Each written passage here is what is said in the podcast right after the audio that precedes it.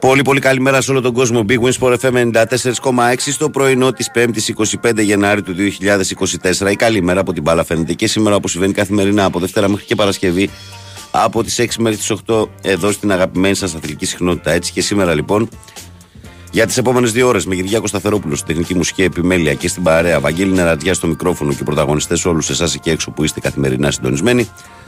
Θα πορευτούμε για τις επόμενες 2 ώρες. Χρονικό διάστημα που εσείς καλείτε 2-10-95-79 2-83-4 και 5 για να τα πούμε τηλεφωνικώς στον αέρα.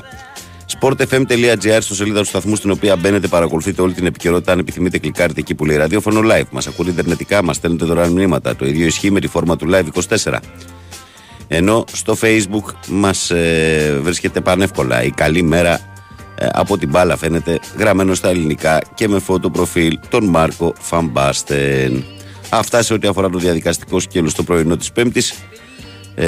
Βραδιά Ευρωλίγκα η απόψινή. Χτες ήταν βραδιά Κυπέλλου και είχε δυσάρεστες εκπλήξεις η βραδιά για τον Παναθηναϊκό, ο οποίος υπέστη την ήττα από τον Ατρόμητο 1-2 στη Λεωφόρο, και αυτό διότι ήταν τρομερά αναποτελεσματικός στην επίθεσή του.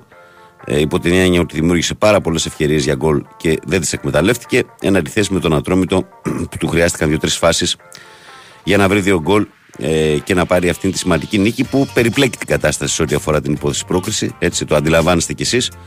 Και την περιπλέκει ακόμη παραπάνω αν συνυπολογίσει κανείς ότι ο Παναθηναϊκός την άλλη Τετάρτη θα πάει στο Περιστέρι, έχοντας προηγηθεί την Κυριακή η Τούμπα και περιμένοντας την επόμενη Κυριακή τον Ολυμπιακό στη Λεωφόρο. Αυτό σημαίνει δηλαδή ότι αναγκαστικά και την επόμενη Τετάρτη θα πρέπει να παίξει μαράγια στην 11η του. Αλλά θα το δούμε αυτό στην πορεία τις επόμενες μέρες, καθώς ξαναμπαίνουμε πλέον full σε mood πρωταθλήματος, με το επόμενο Σαββατοκύριακο να έχει και το μεγάλο ντέρμπι που προανέφερα στην Τούμπα ανάμεσα στον ΠΑΟΚ και τον Παναθηναϊκό. Σήμερα, όπως είπα, είναι βραδιά Ευρωλίγκας και είναι βραδιά Ευρωλίγκας και για τις δύο ελληνικές ομάδες. Παίζουν και οι δύο. Δυστυχώς για ένα ημίχρονο παίζει και η μία πάνω στην άλλη. Συγκεκριμένα 9 και 5 στην αγαπημένη ώρα της Μακάμπη Τελαβίβ. Μπορεί να μην παίζει στο Τελαβίβ, να παίζει στο Βελιγράδι, αλλά το 9 και 5 η Μακάμπη δεν τα αλλάζει.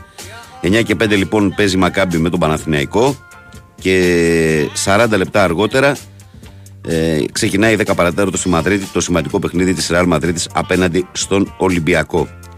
Αυτό είναι το απόψινό πρόγραμμα για τις ελληνικές ομάδες στην Ευρωλίγκα. Στο άλλο χθεσινό παιχνίδι να πούμε ότι ο Άρης μπορεί να άργησε, να του πήρε 1 ώρα μέσα στον αγώνα για να καταφέρει να πάρει προβάδισμα με την Νίκη Βόλου, αλλά στα τελευταία λεπτά και μέχρι το τέλος βρήκε άλλα 2 γκολ και νίκησε 3-0 την Νίκη Βόλου, και έτσι οι Θεσσαλονικείς μετέτρεψαν την υπόθεση επαναληπτικώς σε τυπική διαδικασία. Αυτά και πολλά άλλα θα συζητήσουμε για τις επόμενες 2 ώρες που θα είμαστε παρέα. Πάμε να στείλουμε όμως τις πρώτες καλημέρες, ξεκινώντας από τη Γερμανία, από το φίλο μου τον Κλεάνθη, που λέει: καλημέρα φιλαράκι, εγώ σε σχέση με άλλους συνοπαδούς μου είδα έναν Παναθηναϊκό που θα μπορούσε άνετα να είχε βάλει σύνολο 4 γκολ. Είδα μια ομάδα που μέχρι το 30 έβγαζε πολύ ωραίες συνεργασίες και καθαρά αποτυχία δεν έβαλε στο πρώτο ημίχρονο 2 ή 3 γκολ. Είμαι πολύ αισιόδοξο για την ομάδα όταν επανέλθουν όλοι και δέσουν με τους καινούριους. Ιστερόγραφο Μπακασέτας, άλλη κλάση, φιλιά από Ντόρτμουντ.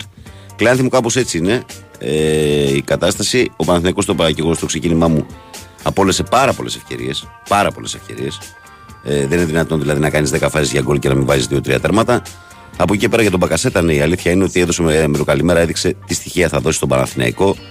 Μπήκε πολύ εντυπωσιακά και όχι μόνο ήταν πολύ καλός στη διάρκεια που αγωνίστηκε, αλλά νομίζω ότι προσωπικά εγώ είδα ότι με το που βγήκε ο Μπακασέτας εκεί στο 75, πότε βγήκε 70 κάτι, ο Παναθηναϊκός σταμάτησε να κάνει ευκαιρίες.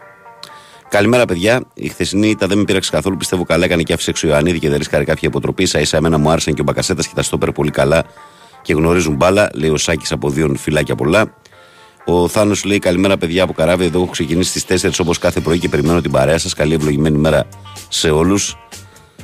Θάνο μου, καλή δύναμη, αδερφέ.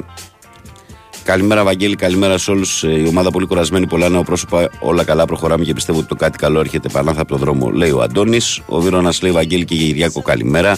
Από τα Χανιά, καλημέρα, φίλε μας, καλέ. Καλημέρα σε όλη την πρωινή παρέα με υγεία και καλή εκπομπή. Μας εύχεται ο Στέφανος από Ψαθόπυργο. Καλημέρα, καμία ανακοίνωση για τη διαιτησία, λέει, για την υπέρ του διαιτησία θα βγάλει ο Παναθηναϊκός ο δίκαιος. Εσύ πάω, και γιατί είσαι τόσο τοξικός, ρε φίλε? Δηλαδή, μερικές φορές νομίζω ότι κάνεις χιουμόρ. Είναι αστείο αυτό. Δεν το καταλαβαίνω. Στο πέναλτι αναφέρεται προφανώς. Στο πέναλτι του Ιωαννίδη αναφέρεσαι. Αγωνιά στα μούτρα είναι. Να μην την έριχνε. Γιατί να μην μπούμε στη διαδικασία και για το γκολ της Σοφάρης του Ατρόμητου. Να μας πεις εκεί, Θοδωρή, πως είδες τις γραμμές. Εγώ ούτε μίλησα ούτε θα αναφερθώ για αυτό το μάτσο ότι έκρινε κάτι διαιτησία. Καλημέρα, εσύ ως το 16ο χρόνο στην Ιαπωνία, λέει ο φίλος μας ο Αναστάσιος. Σε 3 εβδομαδούλες όμως πίσω στα πάτρια εδάφη για λίγο. Καλή δύναμη με υγεία σε όλη την παρά και πολλά ροφιχτά φιλιά σε αυτούς που ακούνε με το ζόρι. Σωστός. 16 χρόνια στην Ιαπωνία, φίλε. Ο Τάσος, έτσι. Ναι, ο Τάσος, ο γνωστός. Τον ξέρουμε, ναι. Καλημέρα, παιδιά. Καλή εκπομπή. Τι ακριβώς σκέφτεται ο Ολυμπιακός και δεν πληρώνει τα 2,5 εκατομμύρια για τον παιχταρά του Σέρβα από τον Τωρίνο. Φοβερός παίχτης. Έχει θέματα με το χαρακτήρα του, ρε. Απόψε απλά να κάνει μια καλή εμφάνιση ο Ολυμπιακός. Δεν περιμένουμε πολλά μάτς χωρίς σέντρα να το παλέψει μέχρι τέλους. Λέω Ισίδωρος από τα Μέγαρα για το παιχνίδι με τη Real Madrid. Καλημέρα, Βαγγέλη. Καλή εκπομπή. Θα ξαναπώ πως όπως με το πέναλτι στον Ολυμπιακό στο Χαριλάο, έτσι θα πω για το χθεσινό στον Ιωαννίδη. Αν δινόταν στην ΑΕΚ, θα ακούγαμε σήμερα. Καλημέρα, Γιώργο. Κώστα, καλημέρα στον Γιώργο που λέει καλημέρα στην όμορφη παρέα από την Πάφο. Χθες ο Παναθηναϊκός ενώ ήταν καλύτερος δεν κατάφερε να πάρει σκορ πρόκριση και τώρα θα είναι στο τρέξιμο την επόμενη Τετάρτη. Ο Λιάκος λέει καλημέρα στα παιδιά Εκάρα μόνο. Ο Τζίμις λέει καλημέρα σε όλους. Κρατάμε την εμφάνιση Μπακασέτα να δίνει σαν χρόνια στην ομάδα. Μπερνάρ εκτός τόπου και χρόνου. Πάμε για το διπλό στο Βερολίνο. Πραγματικά ο Μπερνάρ χθες δεν έχω λόγια δηλαδή πραγματικά. Όπου έχει χάσει, ο μόνος τρόπος να το χάσει εκεί με τον Τζιντόντα είναι να τη δώσει ύψος. Συζητά την μπάλα, όλο το τρέμα μπροστά σου είναι. Ναι. Τρομερό. Ή την κεφαλιά που δεν την πιάνει καν από τη μικρή περιοχή. Καλά, εκεί ναι, με τον νόμο την βρήκε. Με την νόμο την βρήκε. Καλημέρα στα παιδιά, λέει ο φίλος μας ο Φώτης. Καλημέρα, Βαγγέλη, καλή εκπομπή. Στην καλύτερη εκπομπή, λέω από το φίλο μας τον Βόλο. Καλημέρα για τον Στέφαν, τον Βάιο. Πού ήμουνα τώρα, μπερδεύτηκα. Ο Γιώργος λέει καλημέρα για από μένα, Βαγγέλη και Κυριάκο, καλή εκπομπή. Ο Τάσος λέει καλημέρα από αεροδρόμιο. Φραγκφούρτης, Τάσος Κατερίνη 7. Καλημέρα, Φιλαράκο. Καλημέρα, χρόνια πολλά στους Γρηγόριδες και στις Μαργαρίτες. Να χαίρομαι την κόρη μου το μικρό βαζελάκι. Γρηγόριδες, Μαργαρίτες. Χριστόγλου, Γρηγόρης, χρόνια του πολλά. Και Μαργαρίτες. Εντάξει. Ο Γιώχανος Πασχετικός Ολυμπιακάκιας λέει καλημέρα, παιδιά. Τελικά ο Μιλουτίνοφ δεν τη γλιτώσει και θα κάνει χειρουργείο. Αυτό αυτομάτως το βγάζει στην αγορά για ψηλό και κάνει μαντάρα το σχεδιασμό για ακόμη μια φορά μες στη σεζόν. Μεγάλη στήριξη από τον κόσμο και την ΚΑΕ προς τον coach και τη στοχοποίησή του από τον μεγαλομέτωχο του Παναθηναϊκού. Η ΑΕΚ έδιωξε τον Πλάθα, πάμε καλά. Το Ντουγάνι που λέει ο Κυριάκος είναι ατάκα παιδικών χρονών από την κοκκινιά μεριά. Είναι. Συμφωνώ μαζί σου για το θέμα του Πλάθα. Θεωρώ ότι ήταν μια βιαστική απόφαση από την ΑΕΚ. Δεν ξέρω, εγώ πιστεύω ότι όταν έρθει ένας καινούριος άνθρωπος θα προκύψουν και κάποια στραβά αποτελέσματα. Οκ, δέχομαι ότι η ΑΕΚ έκανε μαζεμένες ήττες τελευταία, αλλά εγώ νομίζω ότι από τον Πλάθα πολύ δύσκολα θα βρει καλύτερο προπονητή. Δηλαδή δεν είναι δικαιούτο να βγάλει τη χρονιά να του δώσει την εμπιστοσύνη, εκτός αν είχαν άλλα θέματα. Καλημέρα για από μένα, Βαγγέλη και Κυριάκο. Καλή εκπομπή, λέει ο φίλος μας ο Γιώργος. Καλημέρα, φιλαράκια, καλή εκπομπή. Γρηγόρης Μονομάτστερ. Άρα ο Γρηγόρης γιορτάζει σήμερα. Άρα χρόνια πολλά, Γρηγόρη. Χρόνια πολλά στο Γρηγόρη. Χρόνια πολλά, Γρηγόρη Μονομάτστερ.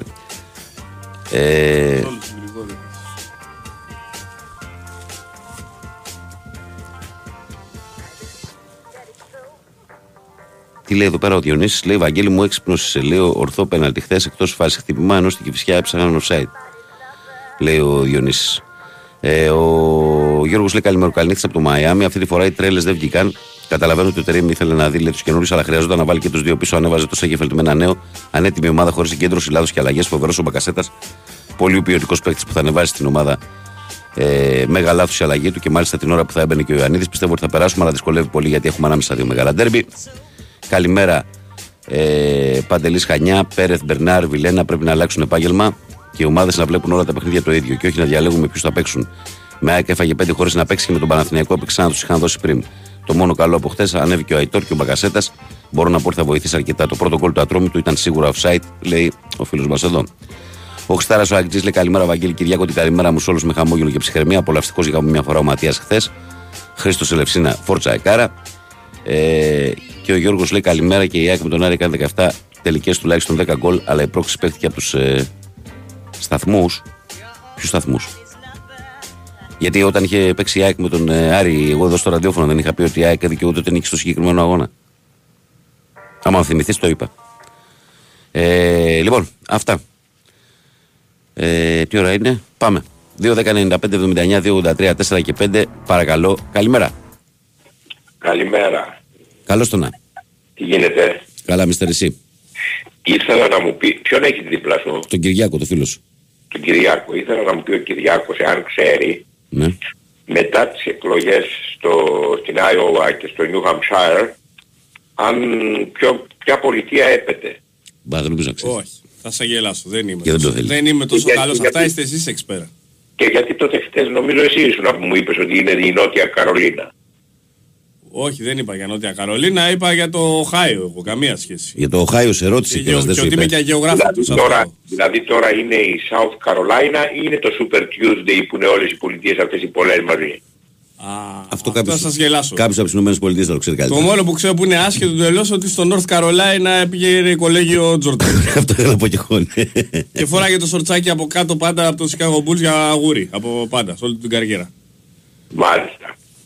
Όπως καταλαβαίνεις, όλα τα άλλα θέματα έχουν παραμερίσει στο μυαλό μου και το μόνο που με ενδιαφέρει τώρα είναι η εκλογή του Donald Trump. Αφού είναι σίγουρο τώρα, γιατί τι, ούτε καν αγωνία δεν είναι. Είναι σίγουρο, αλλά πρέπει να νικήσει και τον Biden όμως.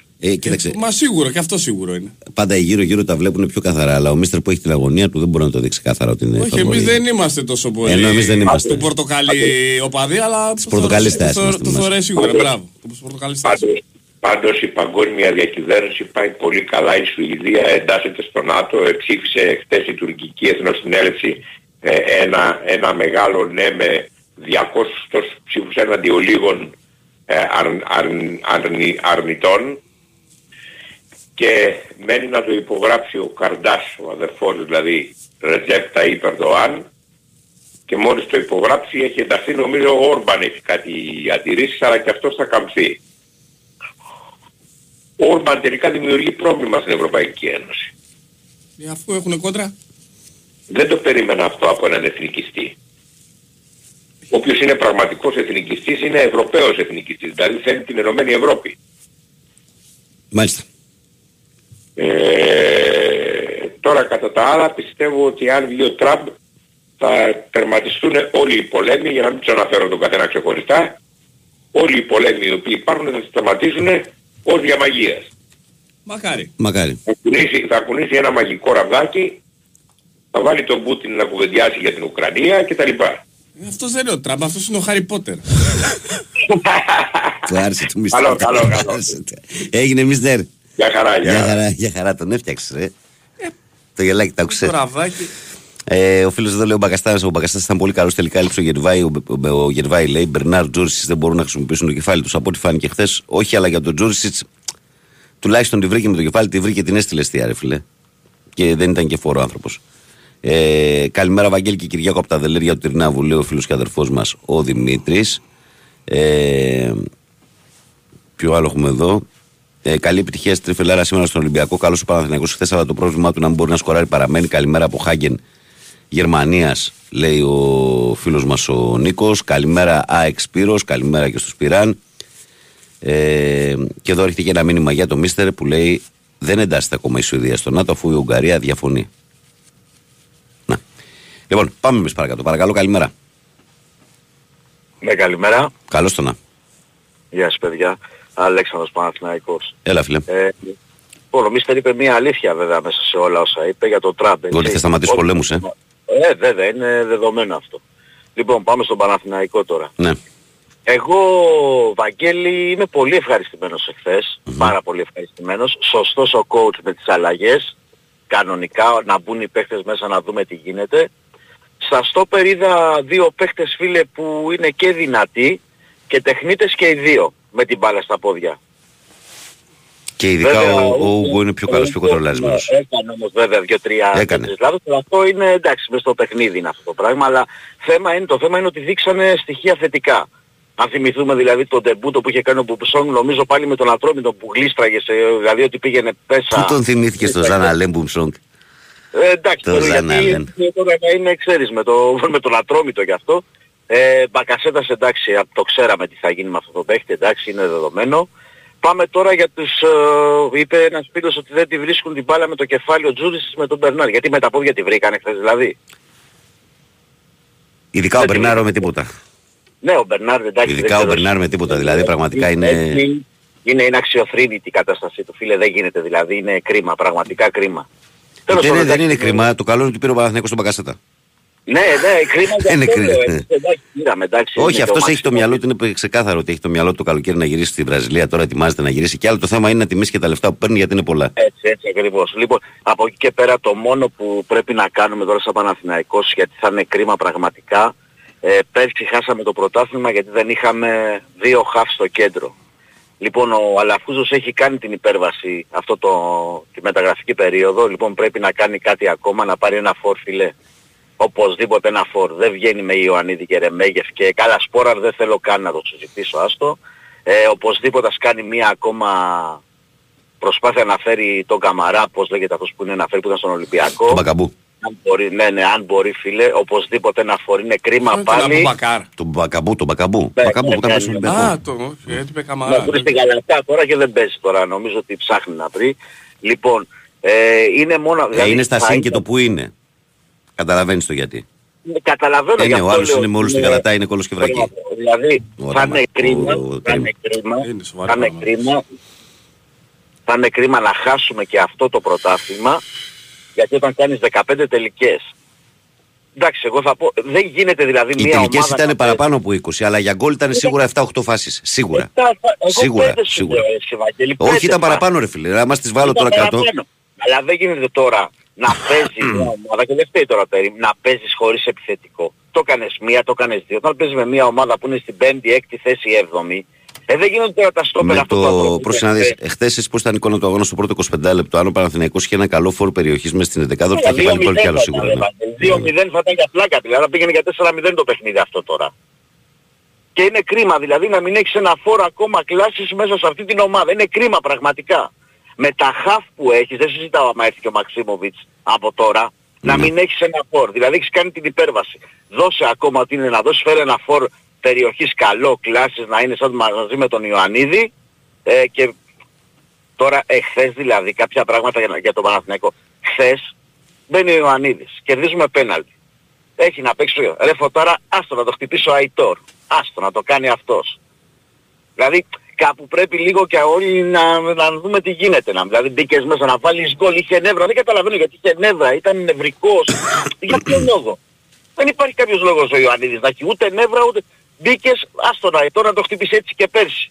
Με τον Ολυμπιακό, με τον Βόλο που παίζαμε εκεί πέρα, παίρνει το πέναντι, να το κάνει, λέγαμε να το κάνει ο Παλάσιος, πάει και παίρνει την Παλασπόρα, χαίρεται. Ρε παιδιά, εντάξει, λίγο κάπου. Εντάξει, και να πω και κάτι εγώ τώρα, εντάξει, δεν τρέχει τίποτα, και αλλά το υπερβολικό Ραμπόνα λίγο το έχουμε παρα... Με το Ραμπόνα λίγο λέω αυτό το πλασαριστό στη μέση. Αυτό λίγο... το παρέγανε, αυτό το πέναντι δηλαδή να το κάνουν, τι να πεις, τέλος πάντων. Αυτά Βαγγέλη, είναι πολύ καλή ομάδα, πιστεύω θα δουν πολύ ωραία πράγματα, αλλά αν πάρει ένα φόρο ακόμα νομίζω ότι θα είναι πολύ δυνατή. Απλά θα είναι κρίμα να γίνει πάλι το παραμικρό, να κάνουμε 25 τελικές, να βάζουμε ένα γκολ, να χάνουμε βαθμούς. Οπωσδήποτε ένα φόρο. Έγινε φίλε. Έγινε Βαγγέλη, καλημέρα. Επαναληπτική είναι την άλλη Τετάρτη. Κατευθείαν. Καλημέρα στην παρέα Βαγγέλη και Κυριάκου. Συγγνώμη αν θα γράψω λέει κάτι διαφορετικό, ντροπή όσα ακούγονται στην εξεταστική για το έγκλημα λέει το τεμπών, πόντι πιλάτη. Την αγάπη μου λέει ο Αναστάσιος που σε ντροπέ. Καλημέρα φίλε και αδερφέ μας. Πείτε λέει για την πάσα του Ιωαννίδη με το που μπήκε στο μάτς στον Μπερνάρ. Ίδια την έχει κάνει πολλές φορές. Λέει όπως τότε που το βάλω ο Γερμανία. Σωστά. Εδώ ο Μπερνάρ λέει πήγε να κρεμάσει. Άστο εκεί η επιλογή του Μπερνάρ είναι η χειρότερη που μπορούσε να κάνει. Θα το δούμε. Θα το δούμε για αυτό το θέμα με τον Μπακαμπού. Παιδιά που με ρωτάτε, δεν έχω να σας πω κάτι εγώ. Το ξέρετε. Λοιπόν, ο Δημήτρης λέει καλημέρα παιδιά. Καλή εκπομπή. Καλή δύναμη, παρά την ήττα ο Παναθηναϊκός έπαιξε πολύ ωραία, είμαι αισιόδοξος. Ο Αλέξανδρος λέει καλημέρα κύριε Αστή, όσοι λένε ότι δεν ήταν πέναλτι του Ιωαννίδη, εν τω μεταξύ λέει το έχασε άρα πάλι στις τρύπες σας. Τώρα για το πρώτο γκολ λέει offside, τι περιμένατε, κουμπαράκι ήταν στο βαρ, πάμε γερά στην Τούμπα, Αϊτόρ κακές επιλογές στην τελική προσπάθεια και πολύ χαλαρή. Γενικά οι παίχτες λέει ο Αλέξανδρος. Ο Κώστας λέει καλημέρα Βαγγέλη Κυριάκο, καλή εκπομπή να έχουμε, αν και ήταν όλα καλά, η χαρά. Ήταν που λέω στο μικρό φανέλα Μπακασέτας και μου είπε το επίθετο ολόσωστο. Έρχεται η φανέλα του, λέω Κώστας από τα Σέρας, μόνο Πανάθα. Μεγαλώνει το παιδί, ρε φίλε. Ο φίλος μου ο Κώστας Αγγζής λέει: ο Πλάθα πολύ καλός προπονητής, αλλά δεν γίνεται ρε Βαγγέλη στις 6, 7 ήττες λέει. 7 ήττες και μάλιστα από τον Απόλλωνα Πατρών που ήταν τελευταίος, γιατί φέτος έχουν γίνει μεταγραφές. Δεν μπορεί κάποιος να πει ότι δεν έχει υλικό η ομάδα. Δεν ξέρω, ρε Κώστα, τι να σου πω. Το ξέρεις και εσύ όμως ότι από όλα αυτά τους προπονητές που έχουν δουλέψει στην ΑΕΚ τα τελευταία χρόνια, ο Πλάθα ήταν το μεγαλύτερο όνομα. Και λέω, εγώ ξέρω εγώ τι να πω. Ότι ίσως χρειάζονταν λίγο ακόμα υπομονή. Βαγγέλη, διάβασα μια έρευνα λέει, που λέει ότι το ανθρώπινο σώμα αποτελείται 70% από νερό. Ήθελα λοιπόν να σε ρωτήσω αν γνωρίζεις, αν πάρω αφιγραντήρα, γλιτώνω τη δίαιτα. Είσαι θεός, Χριστάρα. Λοιπόν, ο Δημήτρης λέει, έγραψε πάλι ο Μίστερ, λέει, πώς το έλεγε, λέει, ο Μακαρίτης ο Γεωργίου, για την ηλικία σου, καλή κοιλαδακιά σου. Ο Πάνος λέει, καλημέρα παιδιά, εύχομαι καλή εκπομπή και ένα γρήγορο ανέκδοτο. Μετά το δελτίο το ανέκδοτο σου.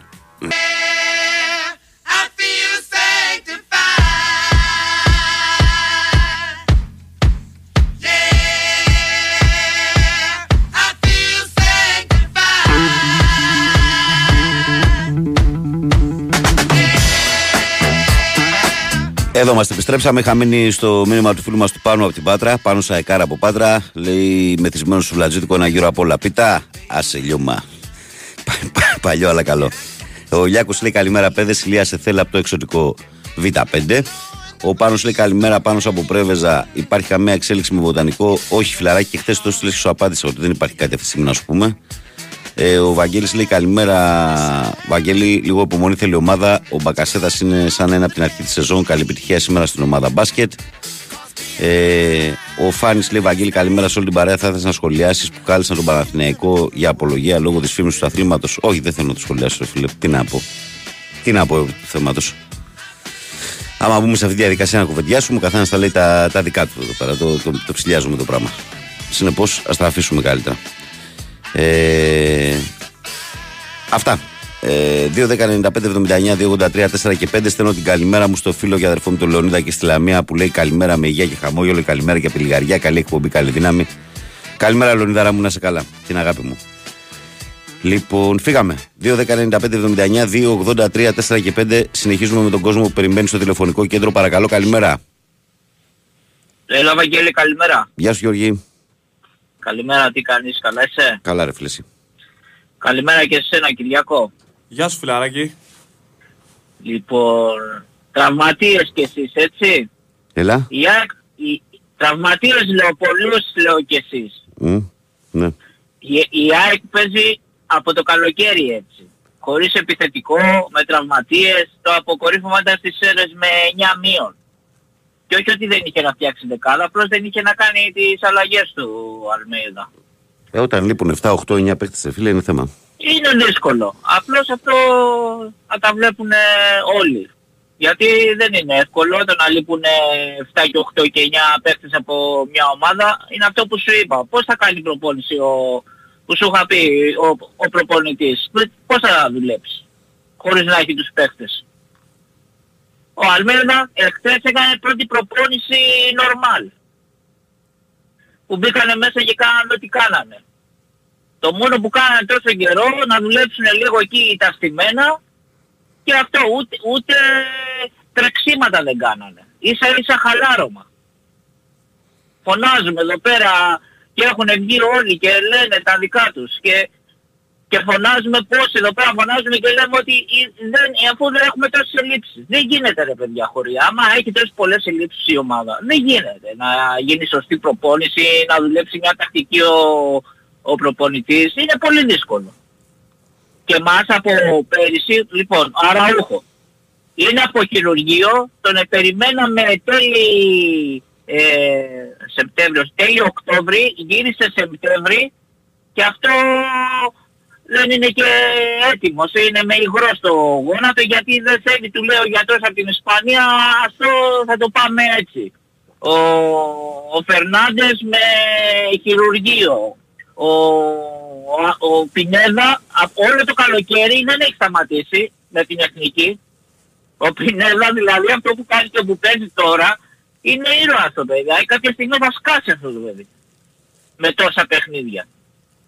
Και λέμε γιατί είναι πεσμένος ο Πινέδα. Πώς δεν θα είναι πεσμένος. Από το καλοκαίρι παίζει μπάλα αυτό το παιδί. Δηλαδή πιο καλοκαίρι από πέρυσι που ξεκίνησε με εμάς. Παίζει μπάλα. Δηλαδή δεν γίνεται να είναι 100% αυτός ο παίκτης. Πουθενά στον κόσμο δεν γίνεται αυτό το πράγμα. Το ίδιο και ο Γκαρσία. Και ο Γκαρσία όλο το καλοκαίρι έπαιζε μπάλα, δεν είχε κάνει προετοιμασία με την ομάδα. Ήρθε δηλαδή από την εθνική, έκατσε μια εβδομάδα μέσα εκεί στα ταξίδια να γυρίσει από εκεί που ήταν, λίγο να ξεκουραστεί και μπήκε κατευθείαν στα παιχνίδια. Και τώρα τι κάνει? Και τώρα τι κάνει? Μπαίνει, κάτσε να κάνω λίγο πλάκα, σταμάτα. Μπαίνει, ναι. Μπαίνει στα πάνω μας με τον Παναθηναϊκό, βάζει γκολ και μετά ξαναμένει εκτός. Την βρήκε δηλαδή την ιστορία τώρα. Όποτε είναι ο Παναθηναϊκός μπροστά, μπαίνει, βάζει γκολ, μετά μένει εκτός πάλι. Δηλαδή, την πληρώνει μόνο ο Παναθηναϊκός από το Λιβάι. Δηλαδή κάπου να τα βλέπουμε, και εμείς λιγάκι στρογγυλά, μην τα βλέπουμε.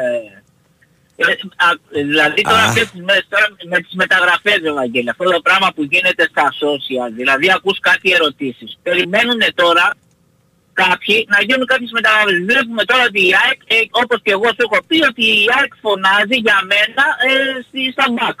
Αλλά δεν είπα ότι θέλω τώρα. Η ΑΕΚ αυτή τη στιγμή πρέπει να βρει δύο παιχταράδες, πιο καλούς από αυτούς που έχει. Παιχταράδες όμως. Δηλαδή επιπέδου Πινέλα, να πάει κάνει μεταγραφές να βρει παίκτες επιπέδου Πινέλα. Εντάξει, είσαι τώρα η ΑΕΚ που παίζει στο ελληνικό πρωτάθλημα. Αυτό τον παίχτη, πώς θα τον επίσης να έρθει εδώ στην Ελλάδα χωρίς εσύ σαν ομάδα, δεν έχεις παρουσία στην Ευρώπη και είσαι και σε ένα πρωτάθλημα από εδώ και από εκεί.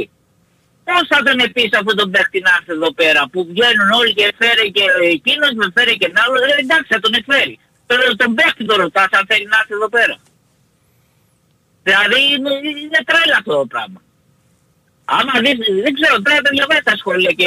Φίλε, όχι, δεν θα κάτσω εγώ, πρόσεξε με. Αυτό που κάνεις είναι πολύ μεγάλο λάθος, ότι κάθεσαι και δίνεις σημασία στα social media. Τρελάδικο είναι. Τρελάδικο. Ναι, τρελάδικο. Δεν δίνω. Μην δίνει σημασία, είναι τρελάδικο. Δεν βγάζει άκρη με αυτό το πράγμα. Δεν σοβαρή κουβέντα τώρα αυτή που κάνουμε, έτσι. Είναι φανταστική. Ασχολείσαι δηλαδή με φανταστικά πράγματα. Κάνουν την εκπομπή τα παιδιά το απόγευμα 4 με 6. Ναι. Και άμα δες κάτι ερωτήσεις δηλαδή που σκάνε. Δηλαδή λέω γιατί κάθε και το απαντάει αυτού του ανθρώπου τώρα, ρε παιδί μου. Δηλαδή, άμα δεν βρίζεις από σεβασμό, ρε παιδί μου. Από σεβασμό για να τον βάλεις σε ένα πλαίσιο λογικής, άμα δεν υπάρχει τρέλα. Τέλος πάντων, λοιπόν, να μην θα τα ξαναπούμε. Καλή συνέχεια. Μην τρελαίνεστε. Το καλό είναι ότι βλέπουμε, θα δούμε πολύ καλό πρωτάθλημα από εδώ και πέρα. Θα δούμε καλά πραγματάκια. Έγινε φιλαράκο. Απλώς λιγάκι ηρεμία. Λοιπόν, έγινε. Καλή συνέχεια και με υγεία σε όλους. Γεια χαρά. Υγεία σε όλο τον κόσμο.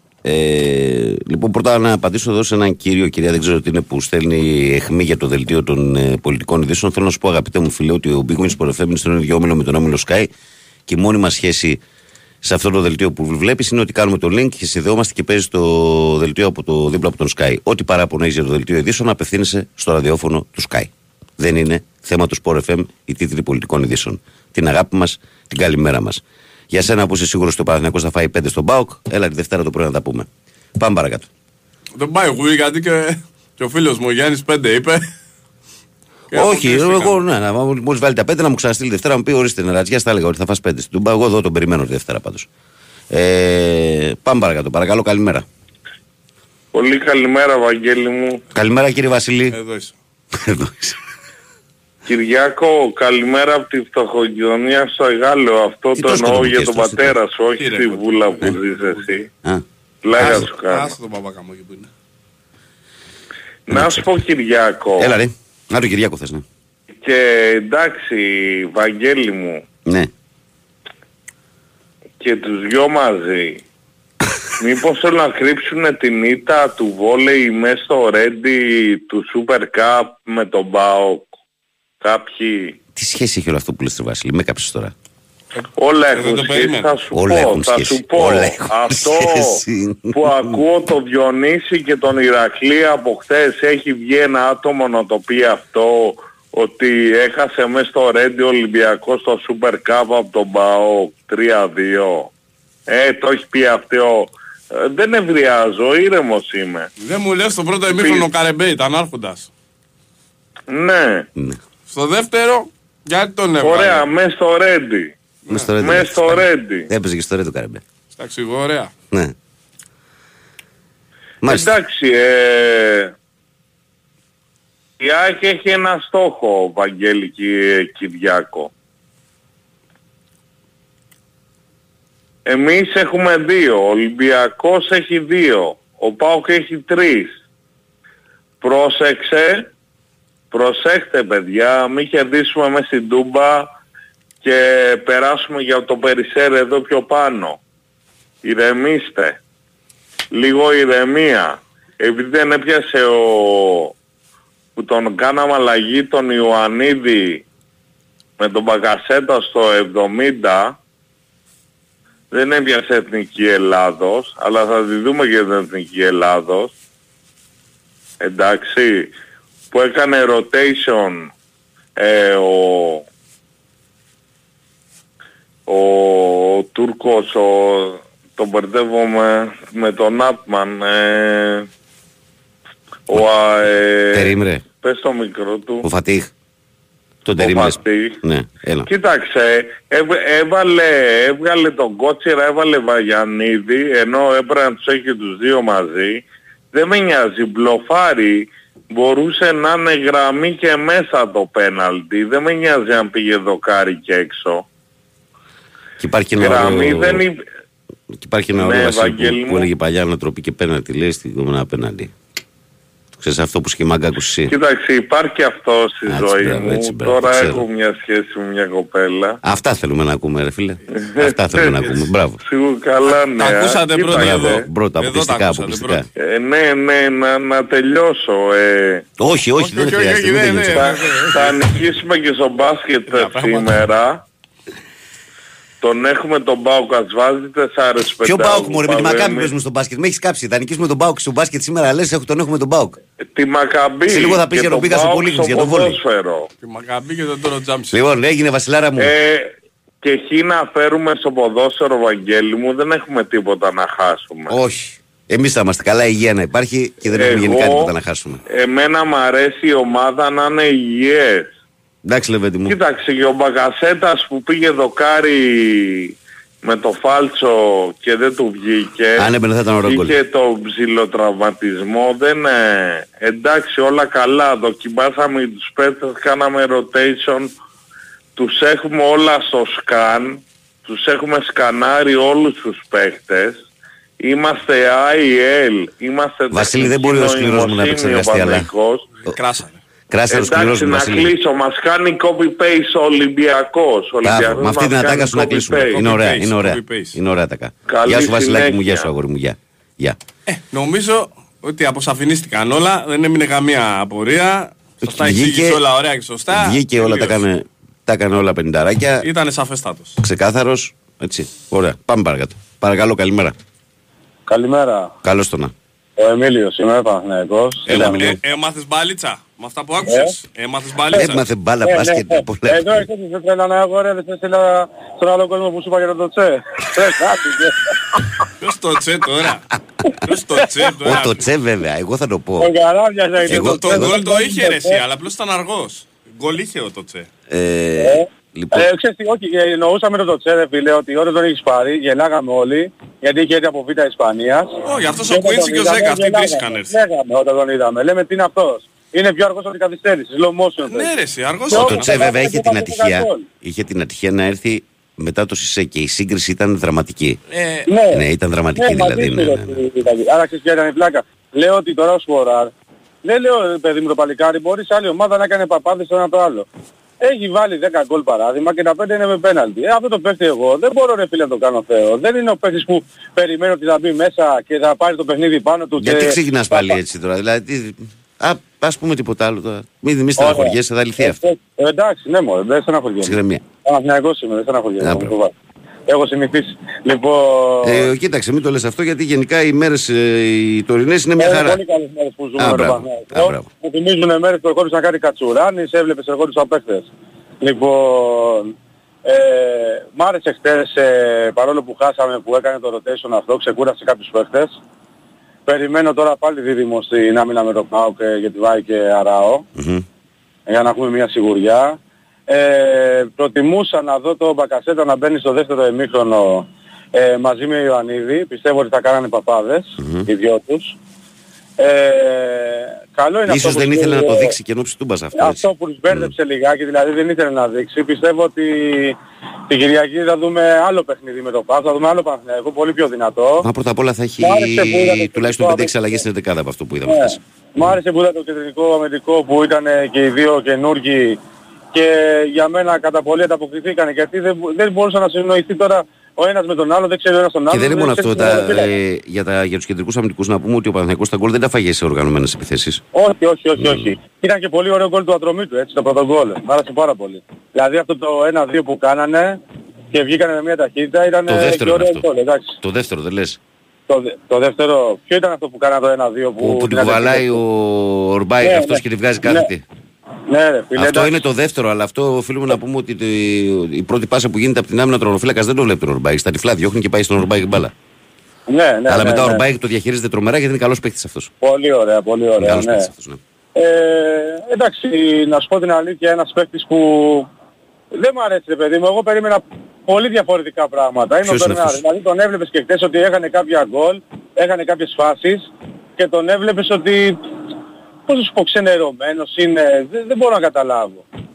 Έχει άγχος, μην του φάει ο Μπακασέτας στη θέση τώρα, δεν μπορώ να καταλάβω, αλήθεια σου λέω. Μα ο Μπερνάρ, τώρα ας μην κρυβόμαστε στο δάχτυλό μας, το ξέρουν όλοι ότι κατά 99% του καλοκαίρι θα γυρίσει στη Βραζιλία. Τι άγχος να έχει φάει ο Μπακασέτας στη δουλειά. Και ανοίξει θέση για κανέναν άλλο παίχτη, για δούμε κάτι. Μα τι γίνεται, γιατί δηλαδή, του δίνεις 2,5 εκατομμύρια το χρόνο ως Παναθηναϊκός αυτό. Δηλαδή να μην βοηθήσει να μην παίξεις αφού ξέρει ποδόσφαιρο, μπορεί να βοηθήσει. Απλά τώρα με τον Μπακασέτα δεν θα τον έχει τόσο ανάγκη όσο τον είχε πριν. Ναι. Αυτό είναι ξεκάθαρο. Δηλαδή. Και αυτό που θέλει ο Παναθηναϊκός πιο πολύ είναι να ανέβει ο Τζούρισιτς. Ναι. Αυτό θέλει παραπάνω. Δεν τον βλέπω, ρε παιδί μου. Καλά, χθες μην τον κρίνεις, ήταν σεντερφόρ και έλειπε και από τραυματισμό. Όχι, δεν το κρίνω για χθες. Δεν ήταν η θέση του, εντάξει, εννοείται. Αλλά και όταν έχει παίξει τη θέση του δεν έχω δει κάτι. Εκτός σε έναν ευρωπαϊκό αγώνα που είχαμε δει με τη Villarreal ήταν. Αλλά εκεί πέταγε όλη η ομάδα. Ναι, εκεί ήταν όλη η ομάδα. Εκεί ήταν ο Τζούρισιτς αυτό που.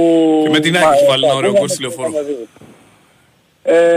Εντάξει, εμένα μου αρέσει ο Τερίμ αυτό που τους μπερδεύει λιγάκι.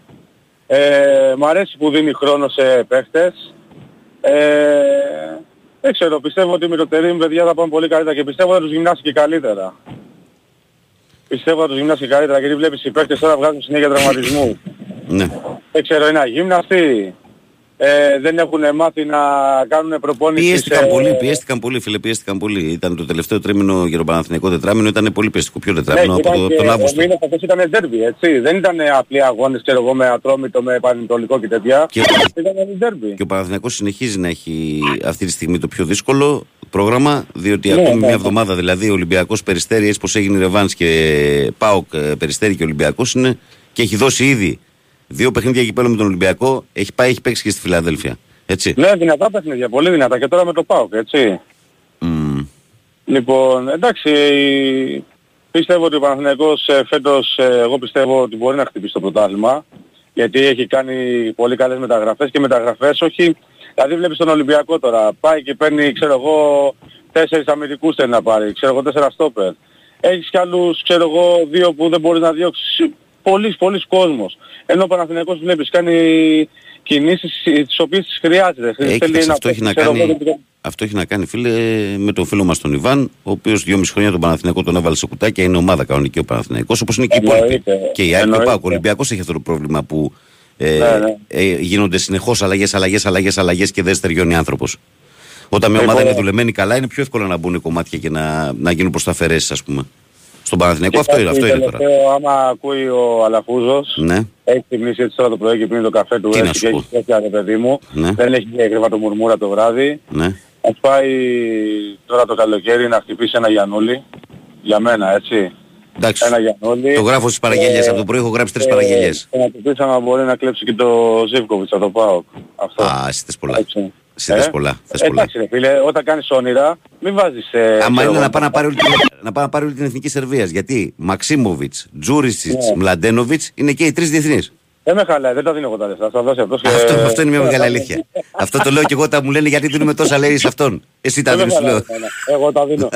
Εγώ δίνω το πολύ 20€ για να πάω 13 μέσα να ράξω από την πίνα μου. Έγινε ρε φίλε. Άντε καλημέρα. Γεια. Μου γράφει εδώ ο φίλος. Και είναι εύλογο το ερώτημά του. Θέλω να σε ρωτήσω κάτι, μου λέει. Χτύπησαν τη σύντροφο του Μάνταλου. Οι ομάδες καταδίκασαν την πράξη. Αυτό όμως δείχνει πως έχει αλλάξει το κλίμα για να ανοίξουν τα γήπεδα όπως προανήκει ο Χρυσοχοΐδης. Δεν το δείχνει, φίλε. Αυτό είναι η αλήθεια. Να πω για του Μάνταλου του διαρχιδιαιτητή, έτσι. Μην μπερδευτείτε με τον ποδοσφαιριστή. Του αρχιδιαιτητή. Και καταδικάζουμε φυσικά κάθε πράξη βίας. Ντροπή. Και ειδικά σε γυναίκα. Δηλαδή κάπου δεν έχουν το Θεό τους να μου πεις. Πάμε παρακάτω. Παρακαλώ, καλημέρα. Καλημέρα Βαγγέλη, καλημέρα Κυριάκο. Καλώς το να. Τι κάνετε? Καλά, εσύ? Εγώ τραβήχτηκα από το τηλέφωνο όταν είπε να τελειώσει ο Βασίλης. Τι λέτε? Είσαι πάνω τα σκάγια. Είστε απίθανοι ρε. Λοιπόν, καταρχάς χθες αφιέρωσα, επειδή λείπω πολλές ώρες από το σπίτι, χθες αφιέρωσα την ημέρα στον μικρό, δεν είδα ούτε μπάλα, ούτε ίντερνετ, τίποτα. Μπράβος. Από ό,τι καταλαβαίνω, χθες είχε κύπελλο. Κύπελλο είχε, ναι. Πόσα παιχνίδια? Τίποτα ρε, δύο μάτσες, και το Άρης Νίκη Βόλου και το Παναθηναϊκός Ατρόμητος. Πόσο ήρθαν αυτό? 3-0-1-2. 1-2. Εντάξει, λογικά θα τον περάσετε τον Ατρόμητο. Ερώτηση τώρα που δεν ασχολούμαι με τον μπάσκετ. Εντάξει. Ναι. Έγινε το παιχνίδι Παναθηναϊκός Ολυμπιακός. Ναι. Έχω μια απορία να μου λύσετε. Εσύ ιδίως που ασχολείσαι με τον μπάσκετ. Για πες. Να μου πεις, επανέρχομαι στα social media, αλλά διάβαζα πολλά σχόλια τα ίδια από διαφορετικά site. Γι' αυτό θέλω λίγο. Σφύριζε μία τσαρούχα. Εντάξει. Mm-hmm. Η τσαρούχα είναι εγγεγραμμένη σε σύνδεσμο του Ολυμπιακού. Εγγεγραμμένη επίσημα δεν ξέρω αν είναι, αλλά στο παρελθόν στα social media της έχουν εντοπιστεί ότι ακολουθούσε κάποιες σελίδες του Ολυμπιακού. Ναι. Ακολουθούσε και κάνανε copy-paste τα σχόλια που έγραφε η τσαρούχα για τον Παναθηναϊκό. Mm. Εκ των οποίων δεν ήταν εκεί. Την έλεγες... γλώσσα λιμενεργάτη. Τα διάβαζα τα σχόλια. Και ρωτάω εγώ, πώς τη βάζουν αυτή να σφυρίξει σε ντέρμπι? Γιατί Παναθηναϊκός Ολυμπιακός στο μπάσκετ, ασήμια θεωρώ ότι είναι ένα από τα τρία καλύτερα ντέρμπι στην Ευρώπη, στο μπάσκετ. Mm-hmm. Πώς την βάζεις να σφυρίξει αυτή τη γυναίκα? Με ποια αμεροληψία θα υπάρχει σε αυτό το παιχνίδι? Τι να σου πω, Κυριακό. Δεν μπορώ να στυλίσω δυστυχώς. Είναι λάθος η απορία μου. Όχι, αλλά δεν μπορώ να στυλίσω. Και δεν ξέρω τι συμβαίνει με αυτή την κοπέλα και έχει δημιουργήσει τόσες αντιπαλότητες γενικά, γιατί ούτε η ΑΕΚ την θέλει να πάει να σφυρίζει παιχνίδια της, ούτε ο Άρης την θέλει να πάει να σφυρίζει παιχνίδια, ούτε ο Παναθηναϊκός. Δεν ξέρω τώρα τι γίνεται, αλλά τι να σου πω κιόλας. Και είδα και τη συνέντευξη του Μπαρτζόκα. Mm. Είναι από τους 5 καλύτερους προπονητές στην Ευρώπη. Είναι πάρα πολύ. Του χαλάει το image γενικώς, δηλαδή ήταν πολύ ειρωνικός με ένα συγκεκριμένο, δεν ξέρω γιατί. Όταν του απίφθινε το λόγο για ερώτηση ένας δημοσιογράφος, ήταν πολύ ειρωνικός μαζί του. Εκεί το χάνει. Δεν θέλω να τοποθετηθώ, γι' αυτό δεν θέλω να τοποθετηθώ καθόλου. Για όλη αυτή την ιστορία με Μπαρτζόκα Γιαννακόπουλου δεν θέλω να τοποθετηθώ καθόλου, γιατί θα χαλάσουμε τζάμπα την εκπομπή μας. Γι' αυτό μια χαρά. Όχι. Λοιπόν, και τώρα παίζεις ΠΑΟΚ Παναθηναϊκός, σωστά? Ναι, την Κυριακή, ναι. Ωραία, αν φέρετε χ και κερδίσω, αλλά πρώτος είμαι εγώ. Αναλόγως πώς θα είναι τα κριτήρια, αδερφούλη. Πρώτο είναι τα μεταξύ τους. Στα μεταξύ μας είμαστε 1-2 στη Λεωφόρο, 2-2, άρα είμαι λογικά από πάνω, και με τον ΠΑΟΚ δεν έχουμε παίξει την Τούμπα, τον έχουμε κερδίσει. Σύνολο βαθμών μετράει μεταξύ τους. Βαθμών, όχι γκολ, βαθμών πρώτο κριτήριο. Όχι διαφορά τερμάτων, το πρώτο σύνολο των βαθμών στα μεταξύ τους παιχνίδια. ΑΕΚ Παναθηναϊκός, η ΑΕΚ του υπερτερίου του Παναθηναϊκού, τον νίκησε και μια σουπαλία, είναι 4-1, ναι. Ο ΠΑΟΚ με τον Παναθηναϊκό προς το παρόν είναι στο 1-1, όποιος νικήσει αυτό το παιχνίδι, αν δεν νικήσει θα είναι πάλι απόλυτη ισοβαθμία, θα είναι 2χ. Με τον ΠΑΟΚ τον έχω κερδίσει στη Φιλαδέλφια. Ναι. Άρα στην τριπλή ισοβαθμία αυτή τη στιγμή είμαι πρώτος εγώ, λογικά. Την τριπλή ισοβαθμία. Αν προκύψει θα το δούμε, ναι, νομίζω πως ναι, η ΑΕΚ θα είναι πρώτη, αλλά είναι πάρα πολύ νωρίς, φιλαράκο. Εγώ δηλαδή η πρόβλεψη που κάνω είναι ότι. Όχι, από περιέργεια μάλλον. Κουβέντα κάνουμε. Εγώ πιστεύω θα πάει δύο τελευταία αγωνιστική. Εγώ δεν βλέπω να μπαίνει ο πρώτος στα play-off, ποιος θα είναι κι αυτός, είτε θα είναι ο ΠΑΟΚ, είτε θα είναι ο Παναθηναϊκός, είτε θα είναι η ΑΕΚ, είτε θα είναι ο Ολυμπιακός. Υπάρχει και το εξής σενάριο τώρα για την Ευρώπη. Αν ο Άρης πάρει το κύπελλο και η βαθμολογία παραμείνει έτσι, ως τη λήξη των play-off, τα 4 ευρωπαϊκά εισιτήρια μένει εκτός ο Ολυμπιακός. Ναι, αν πάρει ο Άρης το κύπελλο, γενικά ο τέταρτος που θα μείνει βγαίνει εκτός, όχι ο Ολυμπιακός. Τώρα ο Ολυμπιακός μπορεί να είναι κάποιος άλλος τέταρτος. Ναι, μπορεί να είναι η ΑΕΚ, ο Παναθηναϊκός, ο ΠΑΟΚ. Ναι, γιατί τώρα φαντάζομαι ότι αν έρθει στην Τούμπα, ο Ολυμπιακός θα είναι και αυτός πάλι στους 4 βαθμούς. Όλοι μαζί θα είναι. Ναι, όλοι μαζί πάλι θα είναι. Εντάξει, έχει πολύ δρόμο. Πάντως και ένα τελευταίο να πω ότι είμαστε μετά την επίθεση γυναίκα κιόλας, είμαστε όχι έτοιμοι. Μπορούμε να τα ανοίξουμε αυτή την Κυριακή τα γήπεδα. Ναι. Είναι εντάξει, είναι όχι τραγικό. Όλα είναι κομπλέ. Όλα είναι έτοιμα. Πάμε, τι να πω. Καλή συνέχεια να έχετε, καλή εκπομπή. Το μεγαλύτερο ανέκδοτο ξέρεις ποιο είναι? Ότι η ρεβάνς Νίκη Βόλου με τον Άρη κανονικά είναι με κόσμο νομίζω. Επειδή η Νίκη Βόλου δεν είναι ομάδα Super League κτλ. Και επειδή τη χάναμε από Βόλο, έχει κόσμο και φανατικό. Έχει, και αν δεν έτρωγε χτες τα δύο γκολ που τα έφαγε στο τέλος, γιατί το πρώτο γκολ το έφαγε στο 60 νίκη. Την αδική λίγο το 3-0, είναι βαρύ. Ήταν 0-0 μέχρι το 59-60. Και το τρίτο γκολ το τρώει στο τελείω το έφαγε το τρίτο γκολ. Το σύνθημα, γιατί είμαστε λίγο ούγκαλοι εκεί πέρα, λέει ένα σύνθημα βουντού στη Νέα Ιωνία, θα σας μπει οι γέροντες από τα καφενεία. Λοιπόν, καλημέρα, καλή συνέχεια. Λοιπόν, συνεχίζουμε. Κάτσε. Ναι, πάμε ακόμα ένα 3 λεπτά, προλαβαίνουμε. Ναι. Παρακαλώ, καλημέρα. Καλημέρα, μ' ακούτε? Ναι, εσύ είσαι φίλε. Καλημέρα από Αυστραλία. Καλώς το να. Τι κάνουμε? Είπα, θα είμαι σύντομος γιατί τα παιδιά τα είπαν όλα, Παναθηναϊκός συμμετέχει, μόνο Παναθηναϊκοί βγαίνουν τελευταία. Τι Παναθηναϊκοί βγαίνουν, άλλες μέρες βγαίνουν μόνο Εξίδες, άλλες μέρες βγαίνουν Ολυμπιακοί, απ' όλα βγαίνουν, δεν βγαίνουν μόνο Παναθηναϊκοί. Ναι, λέω για σήμερα, λέω ό,τι θα να πω για το μάτερ. Ναι, γιατί έπαιζε ο Παναθηναϊκός. Ό,τι θα να πω τα είπαν τα παιδιά, οπότε δεν έχω κάτι. Την καλημέρα μου, Μελβούρνη. Κάθεται ακριβώς με το που σχολάσω 3 η ώρα, ξεκινάτε, οπότε είμαι στο γυρισμό, εσάς έχω μόνο. Να είσαι καλά ρε φιλαρακό, έχουμε γενικά καλούς φίλους στην Αυστραλία και παλιούς ακροατές και καλούς φίλους γενικά. Εγώ είμαστε μια παρέα 6-7 άτομα, όλοι σας ακούμε κανονικά. Την αγάπη μας έχετε, να είστε καλά. Παθιασμένα. Μπράβο. Να είστε καλά, καλή συνέχεια. Να. Έγινε ρε φιλαρακό. Τον προλάβανε στα σχόλια το φίλο μας στην Αυστραλία, το προλάβανε οι άλλοι. Λοιπόν, πάμε να διαβάσουμε κάνα 2 μηνυματάκια και να φύγουμε στο διαφημιστικό διάλειμμα των 7.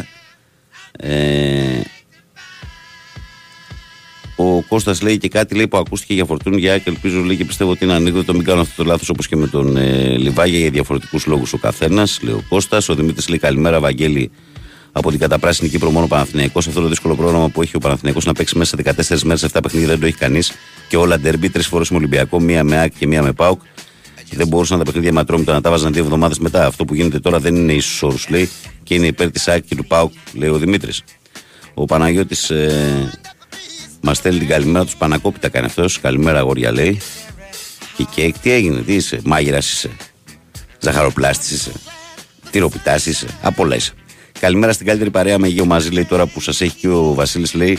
Να μας ξαναπεί το ανέκδοτο με τα ροζ μπαλάκια, παρακαλώ πολύ. Καλή συνέχεια. Λέει ο Βαγγέλης Ολυμπιακάκιας. Όχι πάλι, φίλε. Καλημέρα, ρε Βασίλη, μας το έκαψες, λέει και το λίγο μυαλό που είχα. Ο Γιάννης, ο ταξιάρχης, λέει καλημέρα. Λέει καρέκλα στον καναπέ, λέει θέλω να σκέφτεσαι όρημα. Και απαντάει αυτός. Μα φυσικά, τι είμαι. Καναπεδάκι. Ταξιάρχη, μπράβο. Τα εύσημά μου. Ο Χριστάρας από την Ελευσίνα έχει κλάψει. Βασιλάρας Θεούλης λέει: ζω για τη στιγμή που θα βγει ο Γιάννης ο Κύπρος και στα καπάκια ο Βασιλάκης στα 2 πρώτα τηλέφωνα, λέει, και για χαριστική βολή ο Οικονομάκος ανάλυση για τους Ρεπουμπλικάνους και τους Δημοκρατικούς να κλάψει η μάνα του Πελέ και να δηλώσω εγώ Χριστάρα μου την παρέτησή μου εκεί. Να πω ολοκλήρωσα, παιδιά, δεν πάει άλλο. Καλημέρα, παιχταράδες. Καλή Πέμπτη να έχουμε. Βοηθήστε να τελειώσει αυτή τη βδομάδα γιατί μου φαίνεται ατελείωτη. Συγχαρητήρια στην ομάδα βόλεϊ του ΠΑΟΚ για το κύπελλο. Βαγγέλης, σε περιμέναμε στην Τούμπα να φάτε 5. Ήθελα να το πω κι εγώ. Μόνο οι άλλοι θα το πούν. Πες το κι εσύ, ρε Ειρήνη μου. Καλημέρα στην Ειρήνη του ΠΑΟΚτζου. Λοιπόν, διαλυματάκι και ερχόμαστε σε 2 λεπτά για τη συνέχεια, αδερφιά. Καλημέρα κόσμε, καλημέρα σε όλους. Δεύτερο σκέλος της εκπομπής, δεύτερη ώρα της εκπομπής. Είμαστε στα 4 λεπτά μετά τις 7 και συντονισμένοι είστε με τον Big Wings FM στο 94,6. Καλημέρα και καλή δύναμη σε όλους και σήμερα στο πρωινό της 5ης 25 του Γενάρη 24. Καλημέρα και στους καινούργιους αγωγικά που ξυπνάτε και συντονίζεστε με την παρέα. Ο Κυριάκος Σταθερόπουλος είναι στην κονσόλα του ήχου και στην παρέα μας. Βαγγέλης Νερατζιάς στο μικρόφωνο και πρωταγωνιστές εσείς που καθορίζετε και τη θεματολογία αυτής εδώ της εκπομπής. 2-10-95-79-283-4 και 5 τα τηλέφωνα. sportfm.gr, κατηγορία ραδιόφωνο live, να μας ακούτε ιντερνετικά, να μας στέλνετε δωρεάν μηνύματα. Το ίδιο με τη φόρμα του live24 και Facebook. Η καλή μέρα από την μπάλα φαίνεται γραμμένο στα ελληνικά. Ο Γιώργος λέει: καλημέρα, Βαγγέλη Κυριάκο. Βαγγέλη, παιχτάρα φαίνεται το Αϊκαντίν. Ας περιμένουμε λίγο. Ακόμα είναι πολύ βιαστικό, πολύ μικρό το δείγμα. Αυτό που λένε είναι ότι είναι πιο δυναμικός ο Αϊκαντίν, πιο ποιοτικός με την μπάλα στα πόδια ο Ούγκο, αλλά θα το δούμε και στην πορεία. Το Ζίβκοβιτς το βρήκαμε γυναίκα Θεσσαλονίκη, θα γίνει πατέρας και ανανέωσε στο 27. Ο Ζίβκοβιτς πήρε το δρόμο του Βιερίνια, ναι.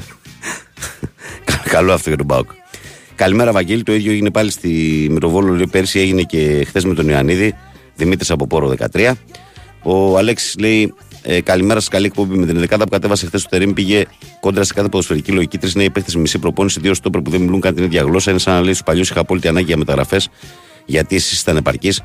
Ανέτοιμος Τζούρισιτς που προερχόταν από τραυματισμό, πολύ κουρασμένος αρώ από τα συνεχή παιχνίδια. Ο κότσιρας μία παίζει χάφη, μία μπακ, όλα λάθος από την αρχή. Κινδυνεύει να χάσει την εμπιστοσύνη των παιχτών με αυτά που κάνει. Αλέξη, δεν κινδυνεύει να χάσει καμία εμπιστοσύνη των παιχτών, γιατί πολύ απλά ο Παναθηναϊκός στόχευσε το παιχνίδι της Τούμπας, γιατί το μάτς του Κυπέλλου έχει επαναληπτικό. Τόσο απλά και τόσο ωραία, και ο άνθρωπος το είπε μετά τον αγώνα ότι ήταν το μόνο μάτς που μπορούσαν να δω τους καινούριους. Έτσι. Τώρα, αν το πληρώσει ο Παναθηναϊκός με τον αποκλεισμό στο Κύπελλο, τι να σου πω. Αυτό είναι μια άλλη ιστορία. Αλλά να είσαι σίγουρος ότι όλα αυτά που γράφεις την Κυριακή θα δεις μια τελείως διαφορετική εντεκάδα και πιο κοντά σε αυτό που έβλεπες μέχρι πριν.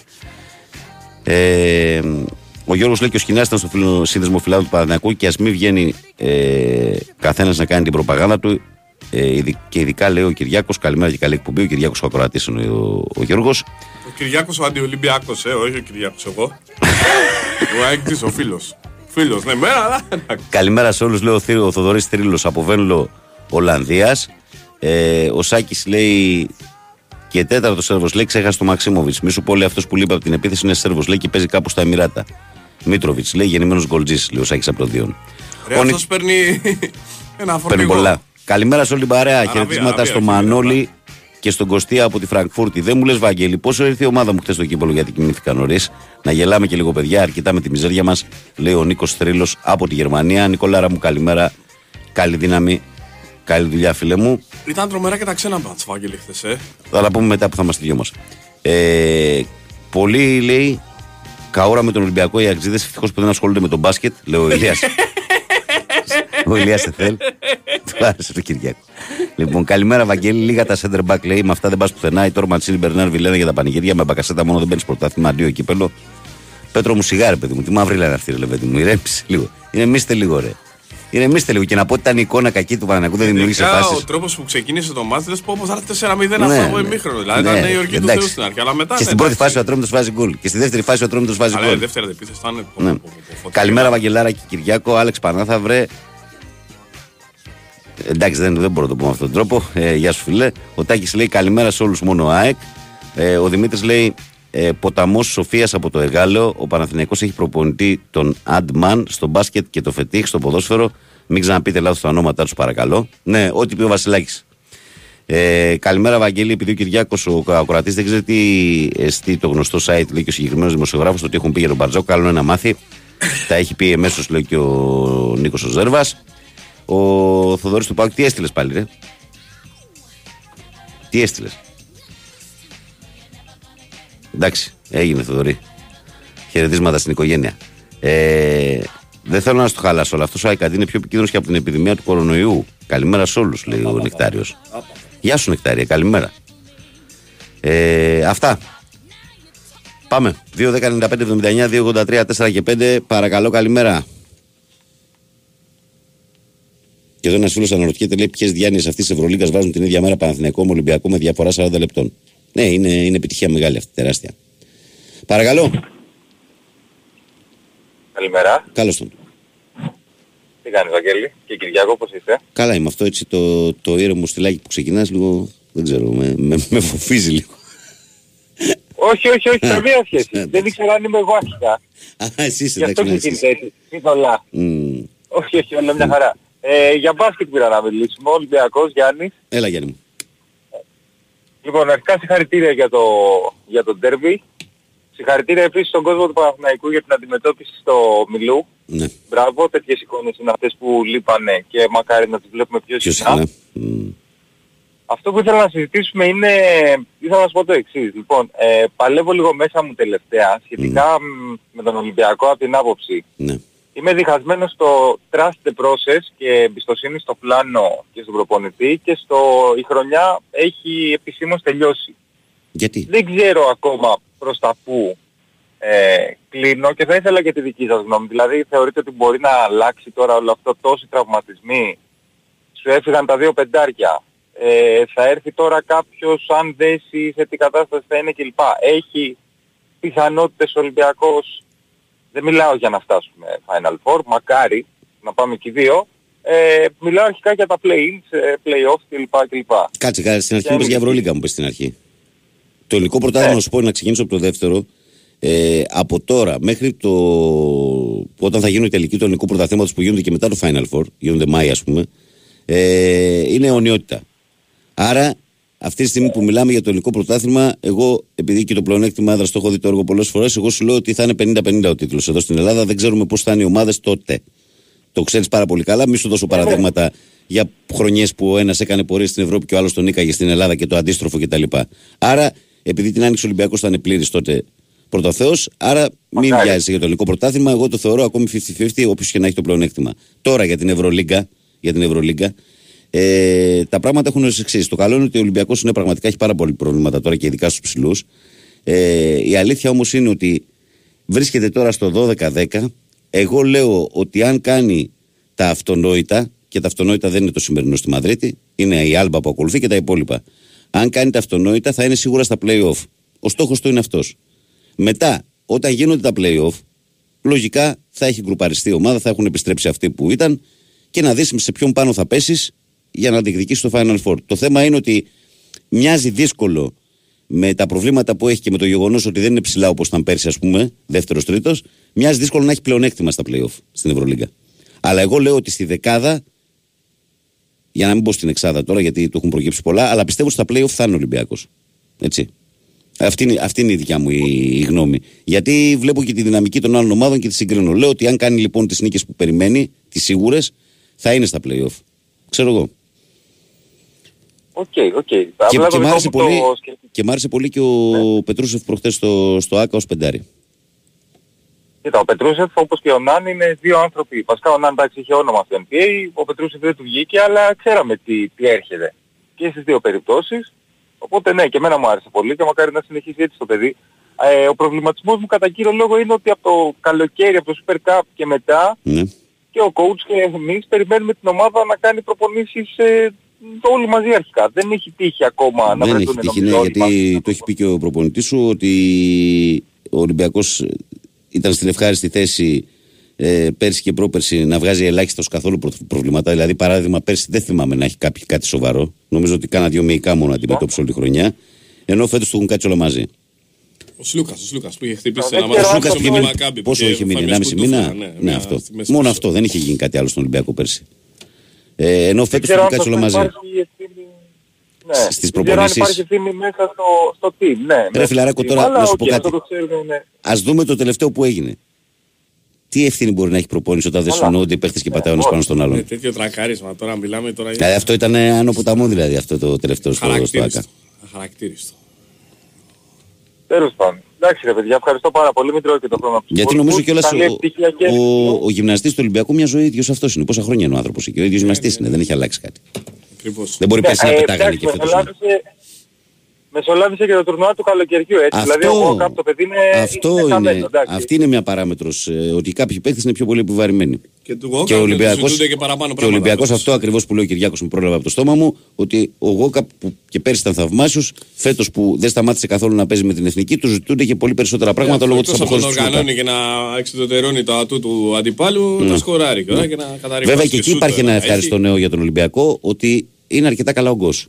Και δείχνει ότι, δηλαδή, ας πούμε, δεν είναι τυχαίο ότι για μένα ότι ο Γκος και στα δύο μάτς του ΆΚΑ ήταν καλός. Και τέτοιους παίχτες που παίζουν καλά. Είναι λίγο Γκάρι Ροντρίγκες. Που που είχαμε το εξτρέμ στο ποδόσφαιρο. Δηλαδή δύο παίζει, τρεις κάθεται, είναι αυτό το πρόβλημα. Αλλά αυτός δεν υπάρχει. Ο Γκάρι Ροντρίγκες δεν έφυγε. Τρίτο μάτς δεν έφυγε. Ο Γκάρι δεν συγκρίνεται. Κατάλαβα. Το λέω το ευχαριστολογώντας. Δεν είμαι, πάντως δεν μηδενίζω κανέναν, ούτε τα παιδιά την προσπάθεια που κάνανε και πέρυσι. Εκτιμητέα είναι όλα και από του χρόνου πάλι καλά θα είμαστε. Για φέτος είπε λίγο. Θα δούμε. Το ταμείο γίνεται την άρεξη, φιλέ. Τώρα αυτή τη στιγμή δεν κρίνεται τίποτα. Τίποτα δεν κρίνεται τώρα. Σίγουρα. Ευχαριστώ πάρα πολύ παιδιά, για τον χρόνο σας και για τη συζήτηση. Καλή συνέχεια. Εμείς ευχαριστούμε. Η δουλειά μας είναι να σκάλα. Πάμε παρακάτω. Παρακαλώ, καλημέρα. Καλημέρα. Έλα, καλώς το να. Τι κάνετε, καλά, ο Γιάννης είμαι. Έλα Γιάνναρα, καλά είμαστε φίλε. Χαίρομαι. Αρχικά, και αυτό που προαναφέρατε για τον Μπαρτζόκα και τον δημοσιογράφο το συγκεκριμένο, ότι σαν να έχουν μια τυπικότερα κάπα κι ο άλλος. Και γι' αυτό ήταν ειρωνικό στην συνέχεια.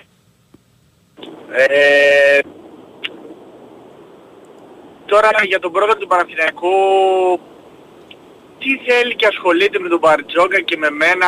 Ας την ομαδούλα σου εκεί, μια χαρά μπάσκετ παίζει, είναι πολύ καλύτερα από πέρυσι και πρόπερσι. Νομίζω ότι λίγο το ομαδούλα λίγο υποτιμητικό. Γιάννη, έχω πει από την αρχή ότι δεν θέλω να πιάσω... Όχι, άστο, γάμισε, αυτό ξέχασε το. Θέλω να πω ότι γενικά δεν θέλω να ασχοληθώ με αυτό το θέμα. Ναι, και άλλος μου έχεις ζητήσει να ασχοληθώ. Θες να πεις δυο λόγια, εσύ πες τα, εγώ δεν θα τοποθετηθώ. Όχι, δεν, το γιατί το έχω ξαναδεί το έργο και εσύ που είσαι παλιός ακροατής το ξέρεις το έργο ποιο είναι. Ναι, δεν το είπα ειρωνικά. Ωραία, δες την ομάδα σου, τι ωραίο μπάσκετ παίζεις κτλ. Να μην παρεξηγηθεί αυτό που είπα. Δηλαδή είναι κρίμα να δυναμητίζουν το κλίμα από το πουθενά. Γιατί το αγώνας ήταν μια χαρά, δεν έγινε τίποτα, το παραμικρό και όλα καλά. Ναι. Ήταν για μένα λίγο καλύτερος ο Παναθηναϊκός. Μπορεί να πήγε να κλέψει το μάτσο Ολυμπιακός στο τέλος. Θεωρώ ότι είναι κέρδος ότι γίνει το μείον 15 αρκετές φορές.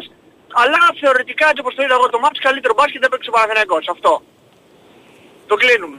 Mm-hmm. Και αυτό που ήθελα να πω και γι' αυτό πήρα και χθες αλλά δεν πρόλαβα να βγω στον αέρα ήταν χθες είχατε μια κουβέντα για το που είμαστε καλοί εμείς και αν είμαστε στο τάβλι κτλ. Μια κουβέντα. Α, οι Έλληνες, οι Έλληνες, ναι. Είμαστε. Ένα τηλεφώνημα. Είμαστε. Ναι.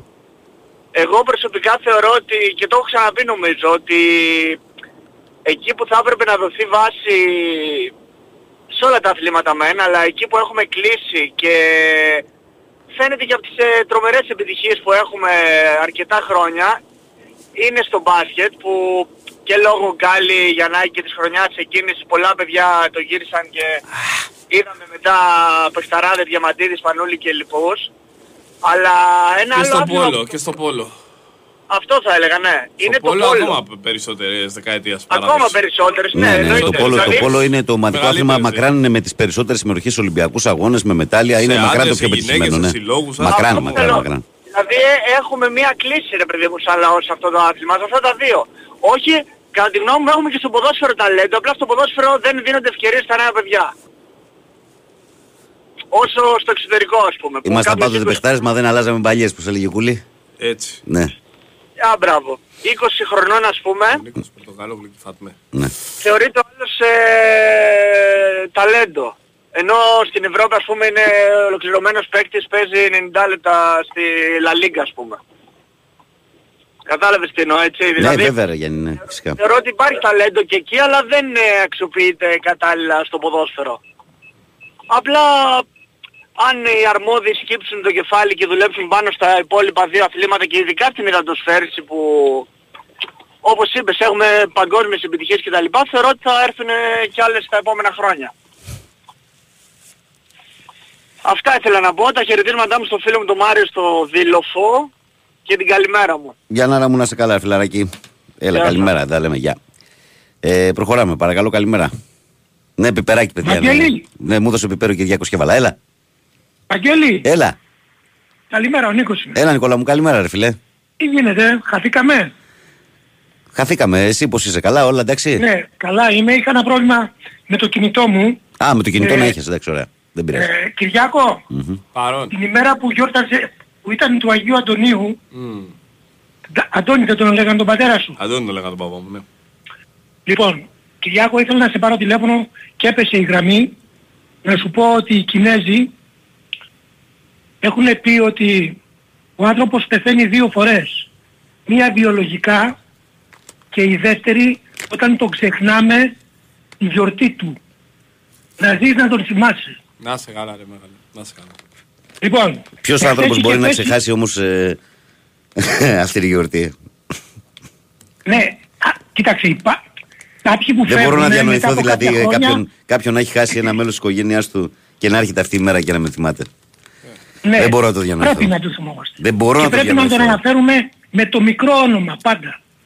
Γι' αυτό. Ναι. Λοιπόν, εν πάση περιπτώσει, αυτό ήταν μια παρένθεση. Εχθές είχε πέσει, Βαγγέλη, η Κοσμοτέ. Έτσι, το ξέρεις. Σε όλη την Ελλάδα. Τουλάχιστον στην Αττική. Έγινε το μπαμ και δεν μπόρεσα να δω τον αγώνα.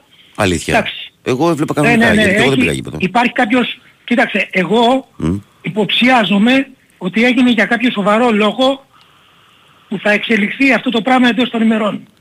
Δεν μπορώ να το πω τώρα από το τηλέφωνο. Δηλαδή σταμάτησε να παίζει το κανάλι την ώρα που βλέπεις Παναθηναϊκό. Ναι, ναι, ναι, μας πήραν και τηλέφωνο να μας ζητήσουν συγγνώμη. Σε ποιο διάστημα? Από τα προχθές έχει πέσει. Και μας πήραν και τηλέφωνο από την Κοσμοτέ να μας ζητήσουν συγγνώμη ότι θα φτιαχτεί το πρόβλημα κτλ. Και είχε πέσει τουλάχιστον. Τι έγινε εγώ, αυτές τις μέρες? Εγώ από την Κυριακή μέχρι την Τρίτη είχαμε πρόβλημα όλος ο δρόμος του σπίτι μου, όλες τις πολυκατοικίες σειρά με τα ασανσέρ. Τι έγινε αυτές τις μέρες? Δεν ξέρω. Πάντως, κοίταξε, το θέμα της σύνδεσης πρέπει να έχει σχέση με κάποιο πολύ σοβαρό εξωπαροχικό πρόβλημα. Κατάλαβα που το πας. Πρέπει να το καταλάβεις. Το πιάσα, ναι. Καταλαβες. Εγώ πιστεύω ότι το κάνανε γι' αυτό. Και τι έκανες, άκουσες Sport FM? Τίποτα, άκουσα Sport FM, εντάξει, και είδα κάποια βίντεο σήμερα. Εντάξει. Λοιπόν, δεν μπορώ να πω κάτι περισσότερο εγώ για το ποδόσφαιρο, μια και δεν το είδα. Είδα τα γκολ βέβαια κτλ. Κλείνοντας, να πω ένα πολύ ωραίο ανέκδοτο. Ναι, βεβαίως. Λοιπόν, είναι λίγο μεγάλο, ναι, αλλά είναι ωραίο. Γυρνάει ο Γεωργάκης από το σχολείο το μεσημέρι και τον ρωτάει ο πατέρας του, Γεωργάκη, τι μάθατε σήμερα? Λέει, παπά, τι να σου πω. Σήμερα μας μίλησε η κυρία περί οικονομίας της χώρας. Αλλά δεν κατάλαβα τίποτα. Του λέει, τι δεν κατάλαβες? Ας το εξηγήσω, του λέω εγώ. Λέει, να μου το εξηγήσεις. Του λέει, κοιτάξτε, η χώρα είναι όπως η οικογένειά μας. Εγώ που φέρνω τα λεφτά είμαι το κεφάλαιο. Η μάνα σου είναι η κυβέρνηση. Αυτή που κάνει το κουμάντο στο σπίτι. Ναι. Η κυριακή βοηθός είναι η εργατική τάξη. Και στο βάθος που είναι το μικρό και κοιμάται είναι ο λαός και το μέλλον. Το βράδυ λοιπόν κατά τις 3 νύχτα ακούει κλάμα λοιπόν ο Γεωργάκης, πάει στο δωμάτιο του μικρού, κοιτάει το μικρό και έκλαιγε, προφανώς ήταν κατουρημένο. Ναι. Τι να κάνει, περιμένει, πάει σιγά σιγά στην κρεβατοκάμαρα των γονιών του, ανοίγει την πόρτα, βλέπει τη μαμά και ροχάλιζε μόνη της. Ναι. Ακούει κάτι θορύβους από την κρεβατοκάμαρα της οικιακής βοηθού. Ναι. Πάει εκεί, ανοίγει σιγά σιγά την πόρτα, βλέπει τον μπαμπά αγκαλιά με την οικιακή βοηθό. Ναι. Να κάνει, κάθεται στο διάδρομο, λέει, και τι να κάνω εγώ. Πάει και κοιμάται. Ναι. Το πρωί λοιπόν στο πρωινό του λέει ο μπαμπάς, Γεωργάκη, τα κατάλαβες αυτά που σου είπα περί οικονομίας? Λέει, μπαμπά, τα κατάλαβα. Λέει, να στα πω? Λέει, να μου τα πεις. Του λέει, όταν η κυβέρνηση κοιμάται, το κεφάλαιο πηδάει την εργατική τάξη. Ναι. Το μέλλον και ο λαός μένει χεσμένος. Είναι πολύ παλιό, έχω να τα ακούσω από παιδί. Είναι ανέκδοτο δεκαετιών αυτό, φίλε Νικόλα. Το ξέρεις, έτσι. Και πραγματικά είναι υπέροχο. Πολύ στοχευμένο. Έγινε, φίλε. Λοιπόν, καλή σας μέρα. Να σε καλά. Είχα να το ακούσω πολλά χρόνια. Γιατί εγώ το έχεις ακούσει ποτέ αυτό, εσύ? Εγώ γι' αυτό γέλωσα όλη την ώρα. Το έχω ακούσει παιδί αυτό. Κάτι μου θυμίζει, ναι. Πάμε παρακάτω, παρακαλώ, καλημέρα. Καλημέρα. Καλώς το να. Καλημέρα, Μπάμπης από τον δρόμο, Κερατσίνη, Αεκάρα. Μπάμπης. Πρώτη φορά παίρνω. Καλό ρίσκος, ρε Μπάμπη. Ευχαριστώ, καλό σας ρίκα. Μ' αρέσετε πάρα πολύ, κάθε μέρα σας ακούω. Να σε καλά. Μ' αρέσει πως θα προσεγγίζεις τα θέματα, όπου πρέπει και όπου δεν πρέπει. Εγώ αυτό που ήθελα να πω δεν έπαιζε για χθες, αλλά ήθελα να πω ότι πρέπει λίγο να κόψουμε αυτά με τα πέναλτι, το ένα το άλλο. να μην δυναμητίζουμε το κλίμα. Μπάλα είναι, σε όλους αρέσει. Το χρόνο μας το δίνουμε εκεί γιατί κάποιοι δεν έχουμε τι άλλο να κάνουμε. Το χόμπι, ναι. Είναι η αγάπη μας όπως είναι να το κάνουμε. Ναι. Εντάξει, η Ελλάδα έχει ξεφύγει το πράγμα. Όλοι είμαστε γνώστες του ποδοσφαίρου και των πραγμάτων, των εξωπραγμάτων. Το μεγαλύτερο πρόβλημα, φίλε, δεν είναι ότι όλοι είναι γνώστες. Το μεγαλύτερο πρόβλημα είναι ότι είναι και ο Έλληνας είναι και τσακωμένος με την ήττα. Δηλαδή, ξέρεις τι γίνεται. Τα ακούς κάθε πρωί. Ακριβώς. Και εγώ πόνεσα πέρυσι το καλοκαίρι, περισσότερα από όλα τα παιχνίδια που αποκλείστηκε από την Ευρώπη, όπως όλοι νομίζω στεναχωρηθήκανε. Αλλά ήταν στεναχώρια, δηλαδή, γιατί το αγαπάς αυτό. Τα υπόλοιπα με διαιτησίες δηλαδή, και εμένα θα δικήσουν και εσένα θα δικήσουν, δεν γίνεται. Πρέπει λίγο να το ελαττώσουμε, γιατί και εγώ έχω παιδιά και αύριο μεθαύριο δεν θέλω να βγουν στον δρόμο και να φοβάμαι να κυκλοφορήσουν και να πούνε η ομάδα είναι, γιατί μένω στο κερατίνιο, όπως είπα, εκεί είμαι. Τα έχεις κάνει αξίδες κιόλας, αξίδες τα έκανες στα παιδιά. Να σου πω την αλήθεια, προσπαθώ. Προσπαθείς. Πόσο είναι? Αυτό που λέω και στην κόρη μου τη μεγάλη, η μεγάλη είναι 8 ναι. Και τα άλλα είναι 2 και 3. Εντάξει, τα άλλα είναι μικρά. Η κόρη είναι 8. Η μεγάλη που καταλαβαίνει, της λέω ότι ό,τι θες εσύ θα είσαι. Μπάμπη μου, μαχητής της ζωής και εσύ 3 παιδιά έκανες, ε. Ναι. Σε σταυρώνω, φιλαράκο μου. Να είσαι γερός, δυνατός. Να τα καταφέρεις να μεγαλώσεις. Αυτό. Και επίσης το Αλμέιδα πάνω απ' όλα. Ο άνθρωπος είναι άνθρωπος πάνω απ' όλα. Και μετά νομίζω είναι προπονητής. Ναι, συμφωνώ. Έλειπε από το ποδόσφαιρο το ελληνικό. Δεν είμαι από αυτούς που παρακολουθούν όλες τις ομάδες να πω ότι ο Τερίμ, δεν θυμάμαι πώς. Κάνουν, αλλά επειδή παρακολουθούν τον Αλμέιδα, πιστεύω ότι είναι πολύ καλός άνθρωπος.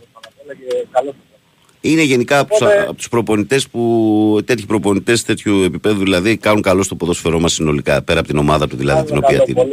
Κάνουν καλό στο ποδόσφαιρό μας γενικά. Και γενικά νομίζω τα τελευταία χρόνια ότι έρχονται καλοί προπονητές. Ναι. Μάλιστα. Πρέπει να αλλάξει λίγο. Να ανεβούν όλες οι ομάδες, να έχουν όλες γήπεδα, εννοείται, καινούργια σύμφωνα και να ανέβει λίγο το ελληνικό ποδόσφαιρο. Να χαιρόμαστε να βλέπουμε όπως 2 χρόνια τώρα. Ευχαριστώ, καλημέρα, μην τρώω το χρόνο. Έγινε. Να είσαι καλά, μπαμπιά. Καλημέρα και στους δύο. Γεια. Γεια χαρά.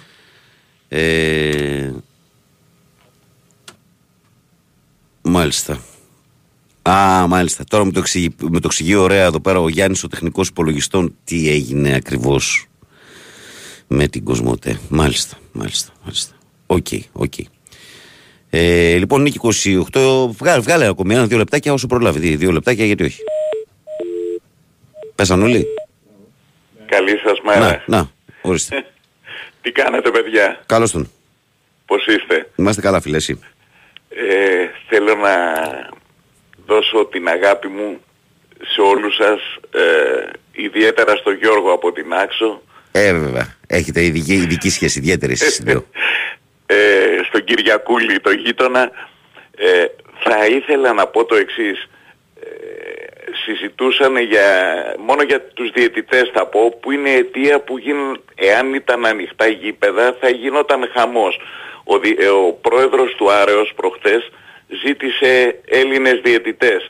Αν του πάνε το Διαμαντόπουλο με γεμάτο γήπεδο και του δώσει το πέναλτι που έδωσε χτες, ο Παναθηναϊκός ήταν ειδικά στο πρωτοημίχρονο 5 φορές ανώτερος. Παναγιώτη, του... περίμενε λίγο να παίξει το δελτίο γιατί είναι κρίμα τώρα. Δεν βγαίνεις συχνά έτσι κι αλλιώς. Να είστε καλά. Περίμενε και τα πούμε μετά. Λοιπόν, επιστρέψαμε και πριν πάμε στην κανονική ροή, πάμε να ολοκληρώσει ο φίλος μας ο Παναγιώτης ο Εθνικάκιας την τοποθέτησή του.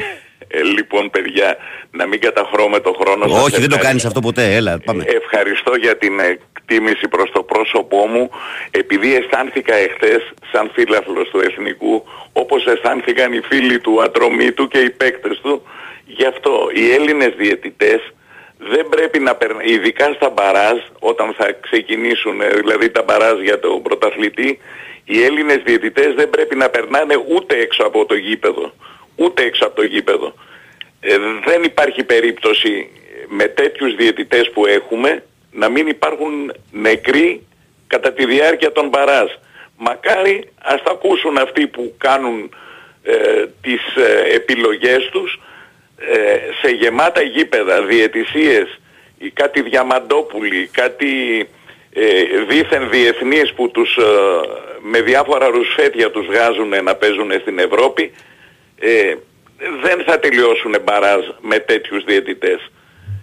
Την αγάπη μου προς όλους τους Έλληνες φιλάθλους, ειδικά τους φιλάθλους των μικρών ομάδων, γιατί οι μεγάλοι, τη μια παίρνει ο ένας πέναλτι, την άλλη παίρνει ο άλλος, δεν έχουν πρόβλημα, θα τη βρουν την άκρη. Ναι. Ήδη μία από τις τρεις μεγάλες ομάδες την έχει βρει την άκρη με τη διαιτησία. Σε κάθε παιχνίδι ευνοείται σκανδαλωδώς. Δεν υπάρχει περίπτωση με Έλληνες διαιτητές να τελειώσουν μπαράζ. Την αγάπη μου σε όλο τον κόσμο. Έγινε, Παναγιώτη μου. Να είστε καλά. Λοιπόν, τελευταίο ημίωρο της εκπομπής, αγαπημένοι μου, πράγμα που σημαίνει ότι πορευόμαστε με επικοινωνία μόνο μέσω μηνυμάτων. Και η τρόπη είναι η εξής. Μ' άρεσε αυτό το τουν. Λοιπόν, είναι sportfm.gr. Εκτός του να ενημερώνεστε από τα πάντα, πηγαίνετε στην κατηγορία ραδιόφωνο live, μας ακούτε ενεργητικά, μας στέλνετε τα δωρεάν μηνύματα. Το ίδιο ακριβώς με τη φόρμα του live 24 που μας βρίσκεται πανεύκολα. Και βέβαια, Facebook, η καλημέρα από την μπάλα φαίνεται γραμμένο στα ελληνικά και φωτο προφίλ του Μάρκο Φαμπάστεν. Στέλνω την καλημέρα μου στο φίλο μου τον Γιάννη στις Αλικές του Βόλου που είναι συντονισμένος, όπως και στο φίλο τον Τάκη. Βαγγέλη, καλημέρα. Το πώς θαυμάζω το στομάχι σου κάθε μέρα δεν περιγράφεται, λέει η φίλη μου Αγγελικούλα. Πού είσαι, κορίτσι, εσύ? Καλημέρα, Βαγγέλη. Εμείς οι Αγγλίδες δεν ασχολούμαστε με τον μπάσκετ, δεν θα ασχοληθούμε όσο είναι δομημένο με αυτόν τον τρόπο. Είτε πρώτη βγούμε είτε τετάρτη στο Champions League θα πάμε. Είναι για γέλια η δομή του μπάσκετ. Καλημέρα, Βαγγέλη, εκτός λέει από τον.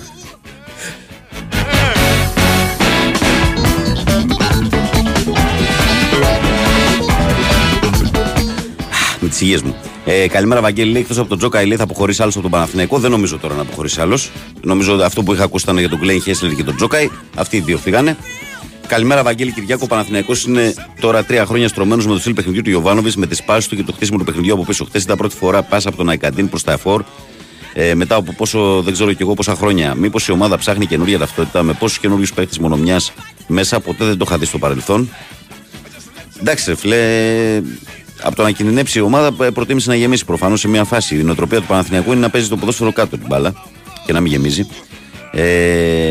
Ο Δημήτρης, ο μπασκετικός Ολυμπιακάκης, λέει καλημέρα στην ομάδα για το φίλο που αναφέρθηκε στο σκακιστή. Εδώ και 1,5 χρόνο δέχεται πειρά από τα άρθρα του κ. Κουβόπουλου, που δεν τον κρίνει σαν προπονητή, αλλά συνέχεια ρίχνει πράγματα για το χαρακτήρα του Μπαρτζόκα σε βαθμό σχεδόν αιμονικό. Άνθρωποι είναι και οι προπονητές, αντέδρασαν. Αν με ρωτάς προσωπικά, θα προτιμούσα να μην ασχολιόταν, αλλά το καταλαβαίνω.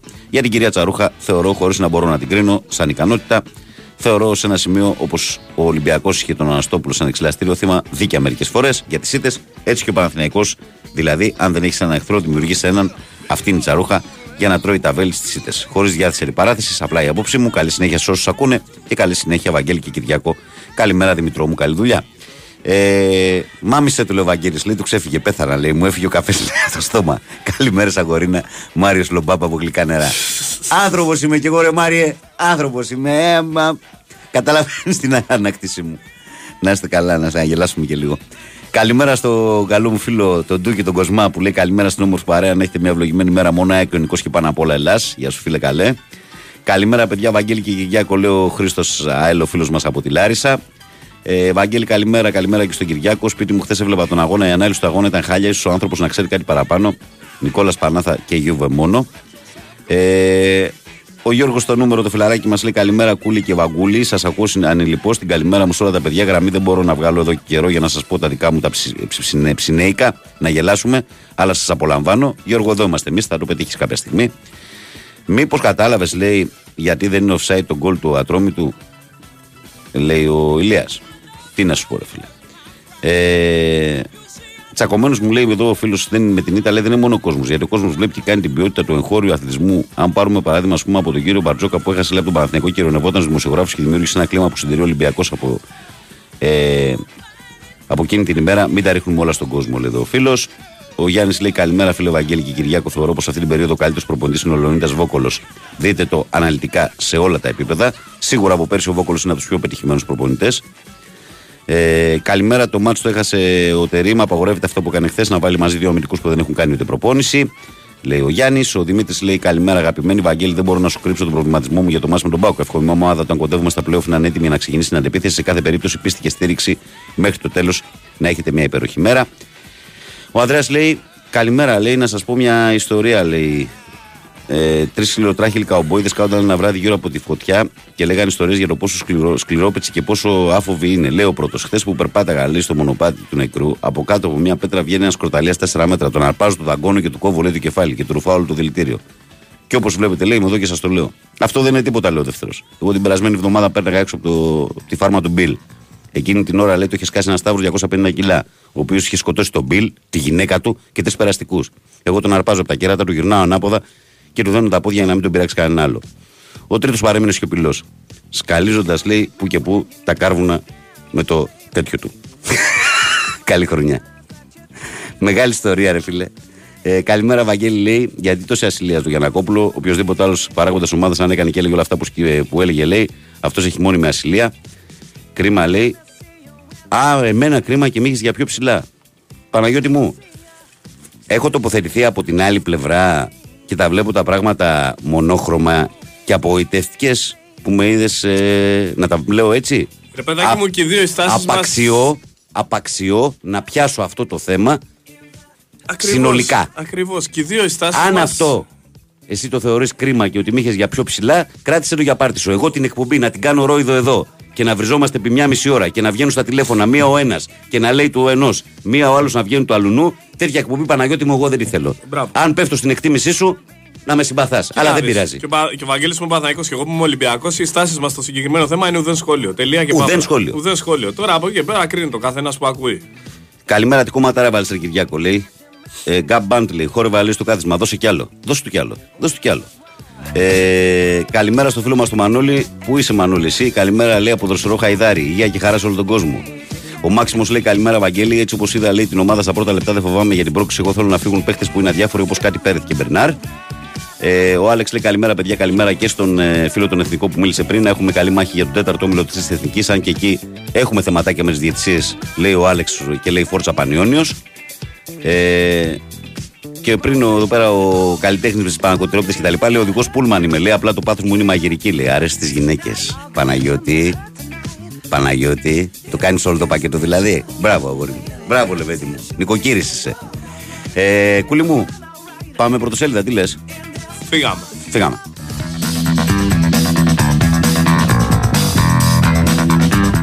Αστέρι Τσιντόντα, λέει Live Sport. Τεράστιο διπλό 1-2 και υποθήκη πρόκληση στο Ατρόμητο επί του Παναθηναϊκού με πρωταγωνιστή το σπουδαίο Έλληνα γκολκίπερ που απέκρουσε πέναλτι στο 89. Για πέμπτη σερί νίκη ο εξάστερος με τη Μακάμπη στις 9 και 5 στο Βελιγράδι. Αταμάν, πιστεύω ότι ο Σλούκα ήταν έτοιμος μέχρι την Αρμάνη. Έξαλλος ο Γιαννακόπουλος με όκια λιόλιο. Άλλα θέματα της εφημερίδας. Αγγίζει Ράντονιτς. Έρχεται σήμερα στην Αθήνα ο Κάρμο. Ακολουθεί ο Ρινάντες. Έκλεισε και Αμπέι ο Ολυμπιακός. Παλεύει για Μουσράτη. Ρώτησε για Λουίς Ενρίκε. Να μην μιλούν για διευσία ο Ματίας Αλμέιδα για όλα σε συνέντευξη για την ΑΕΚ και όχι μόνο. Γροθοκόπησαν τη σύντροφο του αναπληρωτή προέδρου της ΚΕΔΗ. Μαφία χτυπάει και γυναίκες. Νταρίντα και στους 4 απόλυτος πρωταγωνιστής με 2 γκολ ο Τσέχος Πεχταράς του Άρη απέναντι στην Νίκη Βόλου. Και σούπερ κουπάτος Παοκάρα με τρομερό Βάντεκ Ντρίς. Κυρίαρχο στο Ρέντι 3-2 σε τον Ολυμπιακό και κατάκτηση του Super Cup στο βόλεϊ. Και αυτά είναι τα θέματα της εφημερίδας Live Sport. Και από τη Live Sport πάμε στην εφημερίδα Foston Sport, που λέει «Υψώνει τείχος, έρχεται ο Κάρμο, έκλεισε ο Αμπέι». Στόχος της... Αυτός είναι Αμπέι, ναι. Ο στόπερ της Πόρτο έρχεται στην Ελλάδα για να ολοκληρώσει τη μεταγραφή. Με ποιους όρους πέτυχε τη συμφωνία με τους Δράκους η ομάδα του Πειραιά? Τι φέρνει στην άμυνα ο Γκαστόν Ερνάντες που ήταν ο διακαής πόθος από το καλοκαίρι?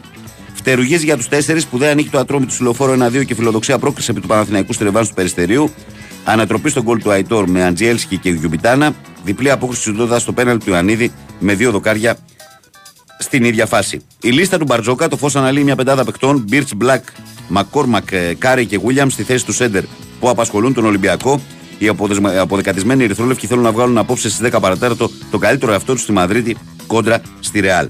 Το πρώτο του ΠΑΟΚ, ο δικέφαλος του Βορρά ανοίξε 3-2 σε τον Ολυμπιακό στο Μελίνα Μερκούρ και κατέκτησε το παρθενικό Super Cup της ιστορίας του.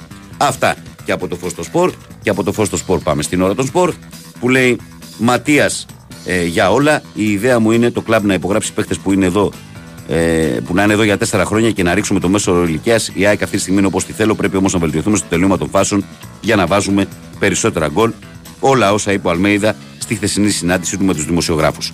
Αυτά και από την ώρα και πάμε στη Sport Day, η οποία Sport Day λέει του πήρε το σκάλπ. Ο εξ Αρκαδίας ρέφερη Ατρόμητος Παναθηναϊκός 1-2 βασικά. Ο Εξαρκαδίας Ρέφερη έδωσε ανύπαρτο πέναλτι στους πράσινους, αλλοξιντώντας το 90 με καταπληκτική διπλή προσπάθεια. Άρπαξε την μπουκιά από το στόμα του Ιωαννίδη. Και πάμε παρακάτω. Τα καλά και συμφέροντα. Ανακοίνωση για τη σύντροφο του Σταύρου Μάντολο εξέδωσε η ΑΕΚ και παράλληλα διερωτάται εκ του πονηρού για το πού βρίσκεται η υπόθεση με το θάνατο του αστυνομικού στο Ρέντι. Ο Ολυμπιακός απέτηση για σκούπα. ΕΠΑΕ όχι μόνο καταδίκασε την επίθεση στο σύντροφο του Μάντολο, στη σύντροφο του Μάντολο, αλλά καλεί συγχρόνως την κυβέρνηση να καθαρίσει το ποδόσφαιρο.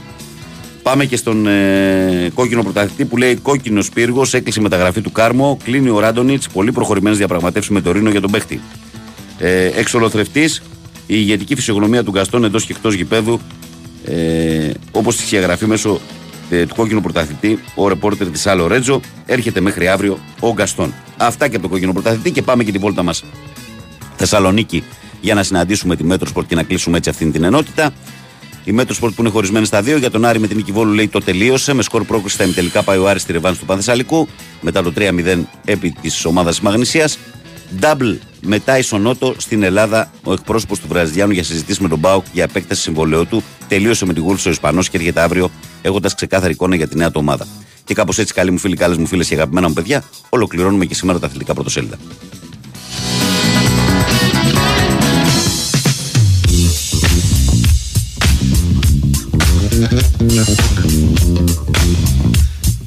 Τζέντα ημέρας, παματζέντα ημέρας και ξεκινάμε φυσικά με μπάσκετ που σήμερα είναι πολύ σημαντική μέρα για τις ελληνικές ομάδες καθώς παίζουν και οι δύο για την Ευρωλίγκα.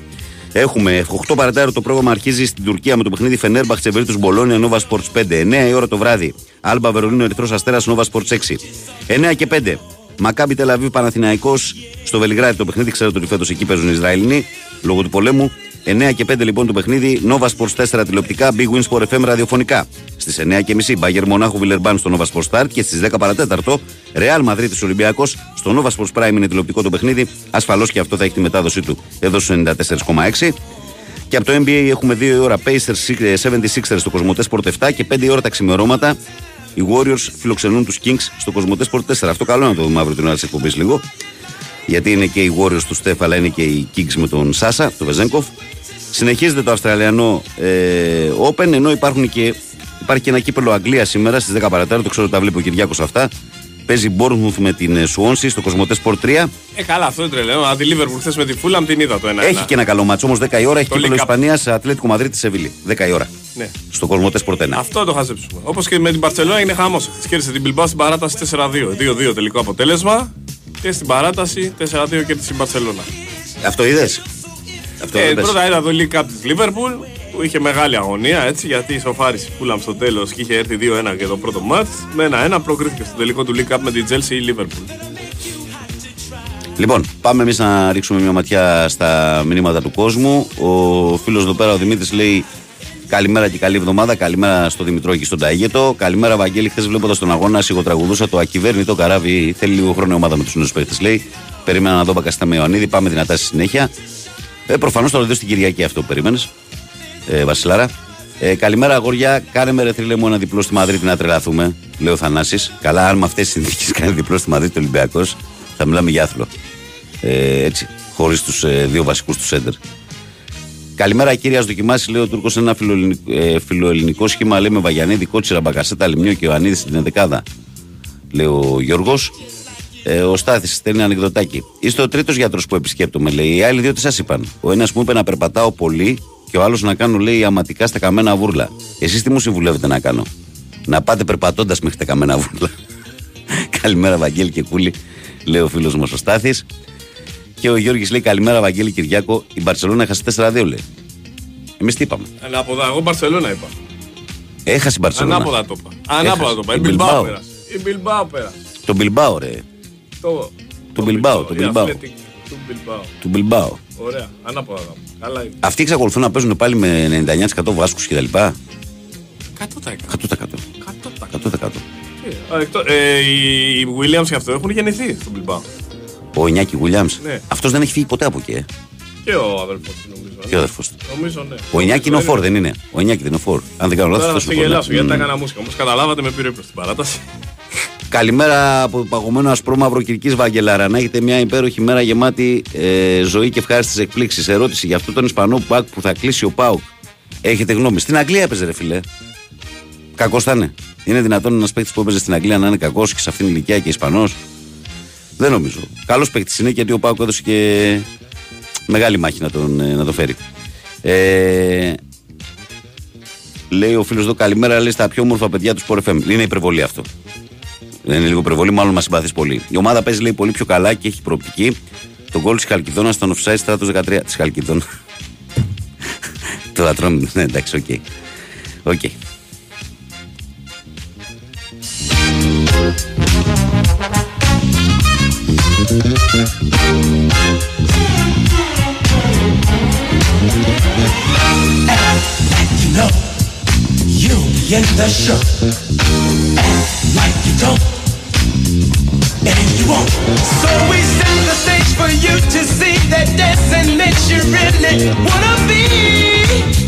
Λοιπόν, ο Αναστάσιος λέει, καλημέρα παιδιά, λέει, συνεχίστε τις καταπληκτικές πρωινές εμφανίσεις σας. Μας θυμούν τα λόγια σου ιδιαίτερα. Καλημέρα, λέει, guys. Τώρα που είπες, λέει, ότι είναι καλός επειδή έπαιζε Αγγλία, θυμήθηκα, λέει, το Ρούμπεν τον Βινάγκρε, λέει. Πού βόσκει αυτός? Να ξέρω εγώ. Πού να ξέρω. Πού να ξέρω. Ο ορισμός της αποτυχημένης μεταγράφης ο Βινάγκρε. Θέλω να σας πω ότι ο κύριος Γιάννης Αντιτοκούμπο ήταν για άλλη μια φορά σε υψηλές πτήσεις. Έκανε back to back triple double και συνέβαλε τα μέγιστα ώστε οι Milwaukee Bucks να νικήσουν 126-116 τους Cleveland Cavaliers στο πρώτο παιχνίδι μετά την αλλαγή προπονητή, έτσι. Ο Γιάννης είχε 35 πόντους, 17 rebound, 10 assist και 2 block σε 34 λεπτά συμμετοχής, 15 στα 23 δίποντα, 1-1 τρίποντα και 2-3 βολές. Ήταν καλός οι βολές αυτή τη φορά. Πάλι φέτος έχει βγάλει λίγο αυθουρκούι με τις βολές. Υπάρχουν κάποια μάτς που είναι πολύ άστοχος. Δεν καταλαβαίνω πώς συμβαίνει με αυτό το παιδί αυτό το πράγμα. Ενώ είναι δουλευταράς, δηλαδή, ρε παιδί μου, είναι συνεπής, είναι τα πάντα. Δεν είναι επιμελής στην προπόνησή του στις βολές, δεν ξέρω. Ναι, ενώ σε όλα τα άλλα στοιχεία του παιχνιδιού έχει βελτιωθεί αρκετά, ας πούμε έτσι. Ας πούμε στο τρίποντο σε σχέση με πριν 5 χρόνια έχει βελτιωθεί πολύ το ποσοστό. Το να δεις έχει ανέβει πάρα πολύ. Αλλά με τις βολές είναι, δεν ξέρω, είναι στη μέρα του. Δηλαδή, χθες έριξε λίγες, έριξε 2-3, ας πούμε, αλλά προχθές είχε κάνει 11-22 σε ένα παιχνίδι. Και αυτό είναι πρόβλημα μεγάλο, γιατί διότι τον στέλνουν πολύ στο φάουλ τον Αντιτοκούμπο.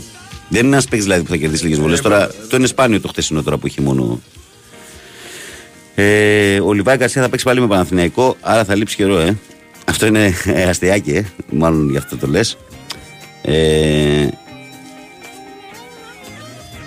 Λέει, Βάγκο μου, λέει, έχω μεγαλώσει, λέει, στο Περιστέρι και ζω τα τελευταία 35 χρόνια. Ήμουν στις ακαδημίες του Ατρόμητου προς συγχώνευσης, γι' αυτό ειρωνεύτηκα. Συγγνώμη, λέω, Στράτος 13. Εντάξει. Φίλε, μου το ανέλυσες με τον καλύτερο τρόπο, γιατί φαίνεται ότι έχεις ένα μεγάλο δέσιμο και περιστεριώτης μιας ζωής. Είσαι και στον Ατρόμητο ήσουν μια ζωή. Έτσι. Το καταλαβαίνω αυτό. Okay. Απλά είναι, ξέρεις, είναι και. Δεν μ' αρέσει αυτό το στυλάκι, δηλαδή, μετά τη συγχώνευση να αποκαλούμε Χαλκιδόνα την ομάδα, αφού Ατρόμητος είναι και δεν είναι η μόνη ομάδα που έχει κάνει κάτι τέτοιο. Έτσι. Και έχει γίνει από το 2005. Και έχει από το 2005. Τότε. Τότε έχουμε 20 χρόνια, δηλαδή. Φορούσε η Χαλκιδόνα, φορούσε μπλε, κίτρινο μπλε. Έτσι. Είχατε πάρει μεγάλη γραφή τότε. Τον Άντερσον, πώς τον έλεγα. Τον Άντερσον. Μισό εμίχρονο. Και έπαιξε μισό εμίχρονο. Στον πρώτο πάσο. Ο οποίος όσο ήταν στη Χαλκιδόνα έβγαζε μάτια. Ήτανε χαφάρα. Χτύπησε, μισό εμίχρονο τον πήρε ο Παναθηναϊκός και ήταν είχε ένα προβληματάκι και τελικά εξελίχθηκε. Τότε έπαιζε εκεί. Ήταν ο Γελαδάρης ο αριστερός μπακ. Ήταν τα παιδιά που μετά συνέχισαν και στον Ατρόμητο. Ο Κορακάκης ήτανε. Πρέπει να ήταν ο Κορακάκης. Αχ, αυτό δεν είναι μεγάλο. Ο Ζαχαρόπουλος ήταν σύντροφος. Ο Ζαχαρόπουλος έπαιζε μπροστά, ο άλλος ο Τίμιος ο δεξιός μπακ που μου διαφεύγει τώρα. Και αυτός ήταν εκεί. Να. Πέρασαν τα χρονιά. Ο Έμπεντε που μετά έρθει στον Παναθηναϊκό. Ναι. Ωραία.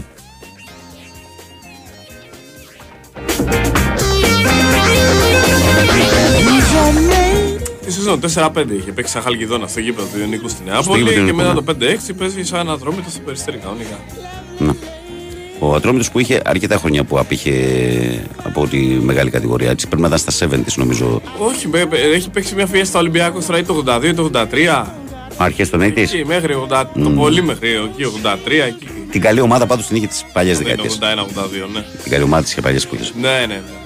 Ήταν ο Τσιαντάκης.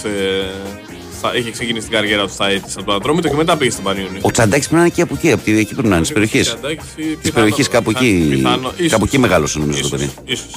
Νομίζω έχει προπό κάπου στην Φιλαδέλφια, πέφτει, δεν. Κοντά εκεί γύρω-γύρω, πα περιπτώσει. Χαλκιδόνα κτλ. Λοιπόν, κάπου εδώ πάμε. Χαλκιδόνα είναι στη Νίκαια. Πλατεία. Νέα Χαλκιδόνα είναι κοντά στη Νέα Φιλαδέλφια. Εγώ με εκείνη τη Χαλκιδόνα μπερδεύτηκα. Με την Νέα. Εγώ με την Νέα μπερδεύτηκα. Λοιπόν, κάπου εδώ φτάνουμε στο φινάλε, παιδιά. Και εγώ δεν έχω παρά να ευχαριστήσω όλους μα όλους σας και σήμερα που ήσασταν συντονισμένοι με τη μεγάλη πρωινή παρέα. Ωραία. Με τη μεγάλη πρωινή παρέα του Big Win Sport FM, τον καλό μου συνεργάτη τον Κυριάκο Σταθερόπουλο που είχε την τεχνική μουσική επιμέλεια και όχι μόνο. Η Σοφία Θεοδωράκη είναι πανέτοιμη.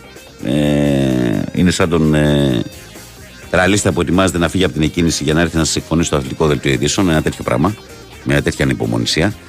Αμέσως μετά που κάρουν οι από εδώ τους από εκεί, Αλέξανδρος Σουβέλλας, Μαρία Ζαφυράτου για τις επόμενες 2 ώρες. Από το Βαγγέλη Νερατζιά που ήταν στη ραδιοφωνική σας συντροφιά. Ευχές για μια όμορφη Πέμπτη να προσέχετε.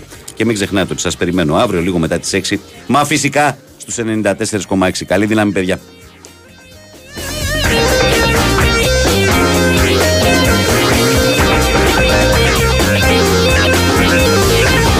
Ο Κατεμής ήταν δεξιός μπακ. Μπράβο, ρε μάγκα. Μπράβο, εσύ που το στείλες. Ο Κατεμής. Μπράβο, μπράβο.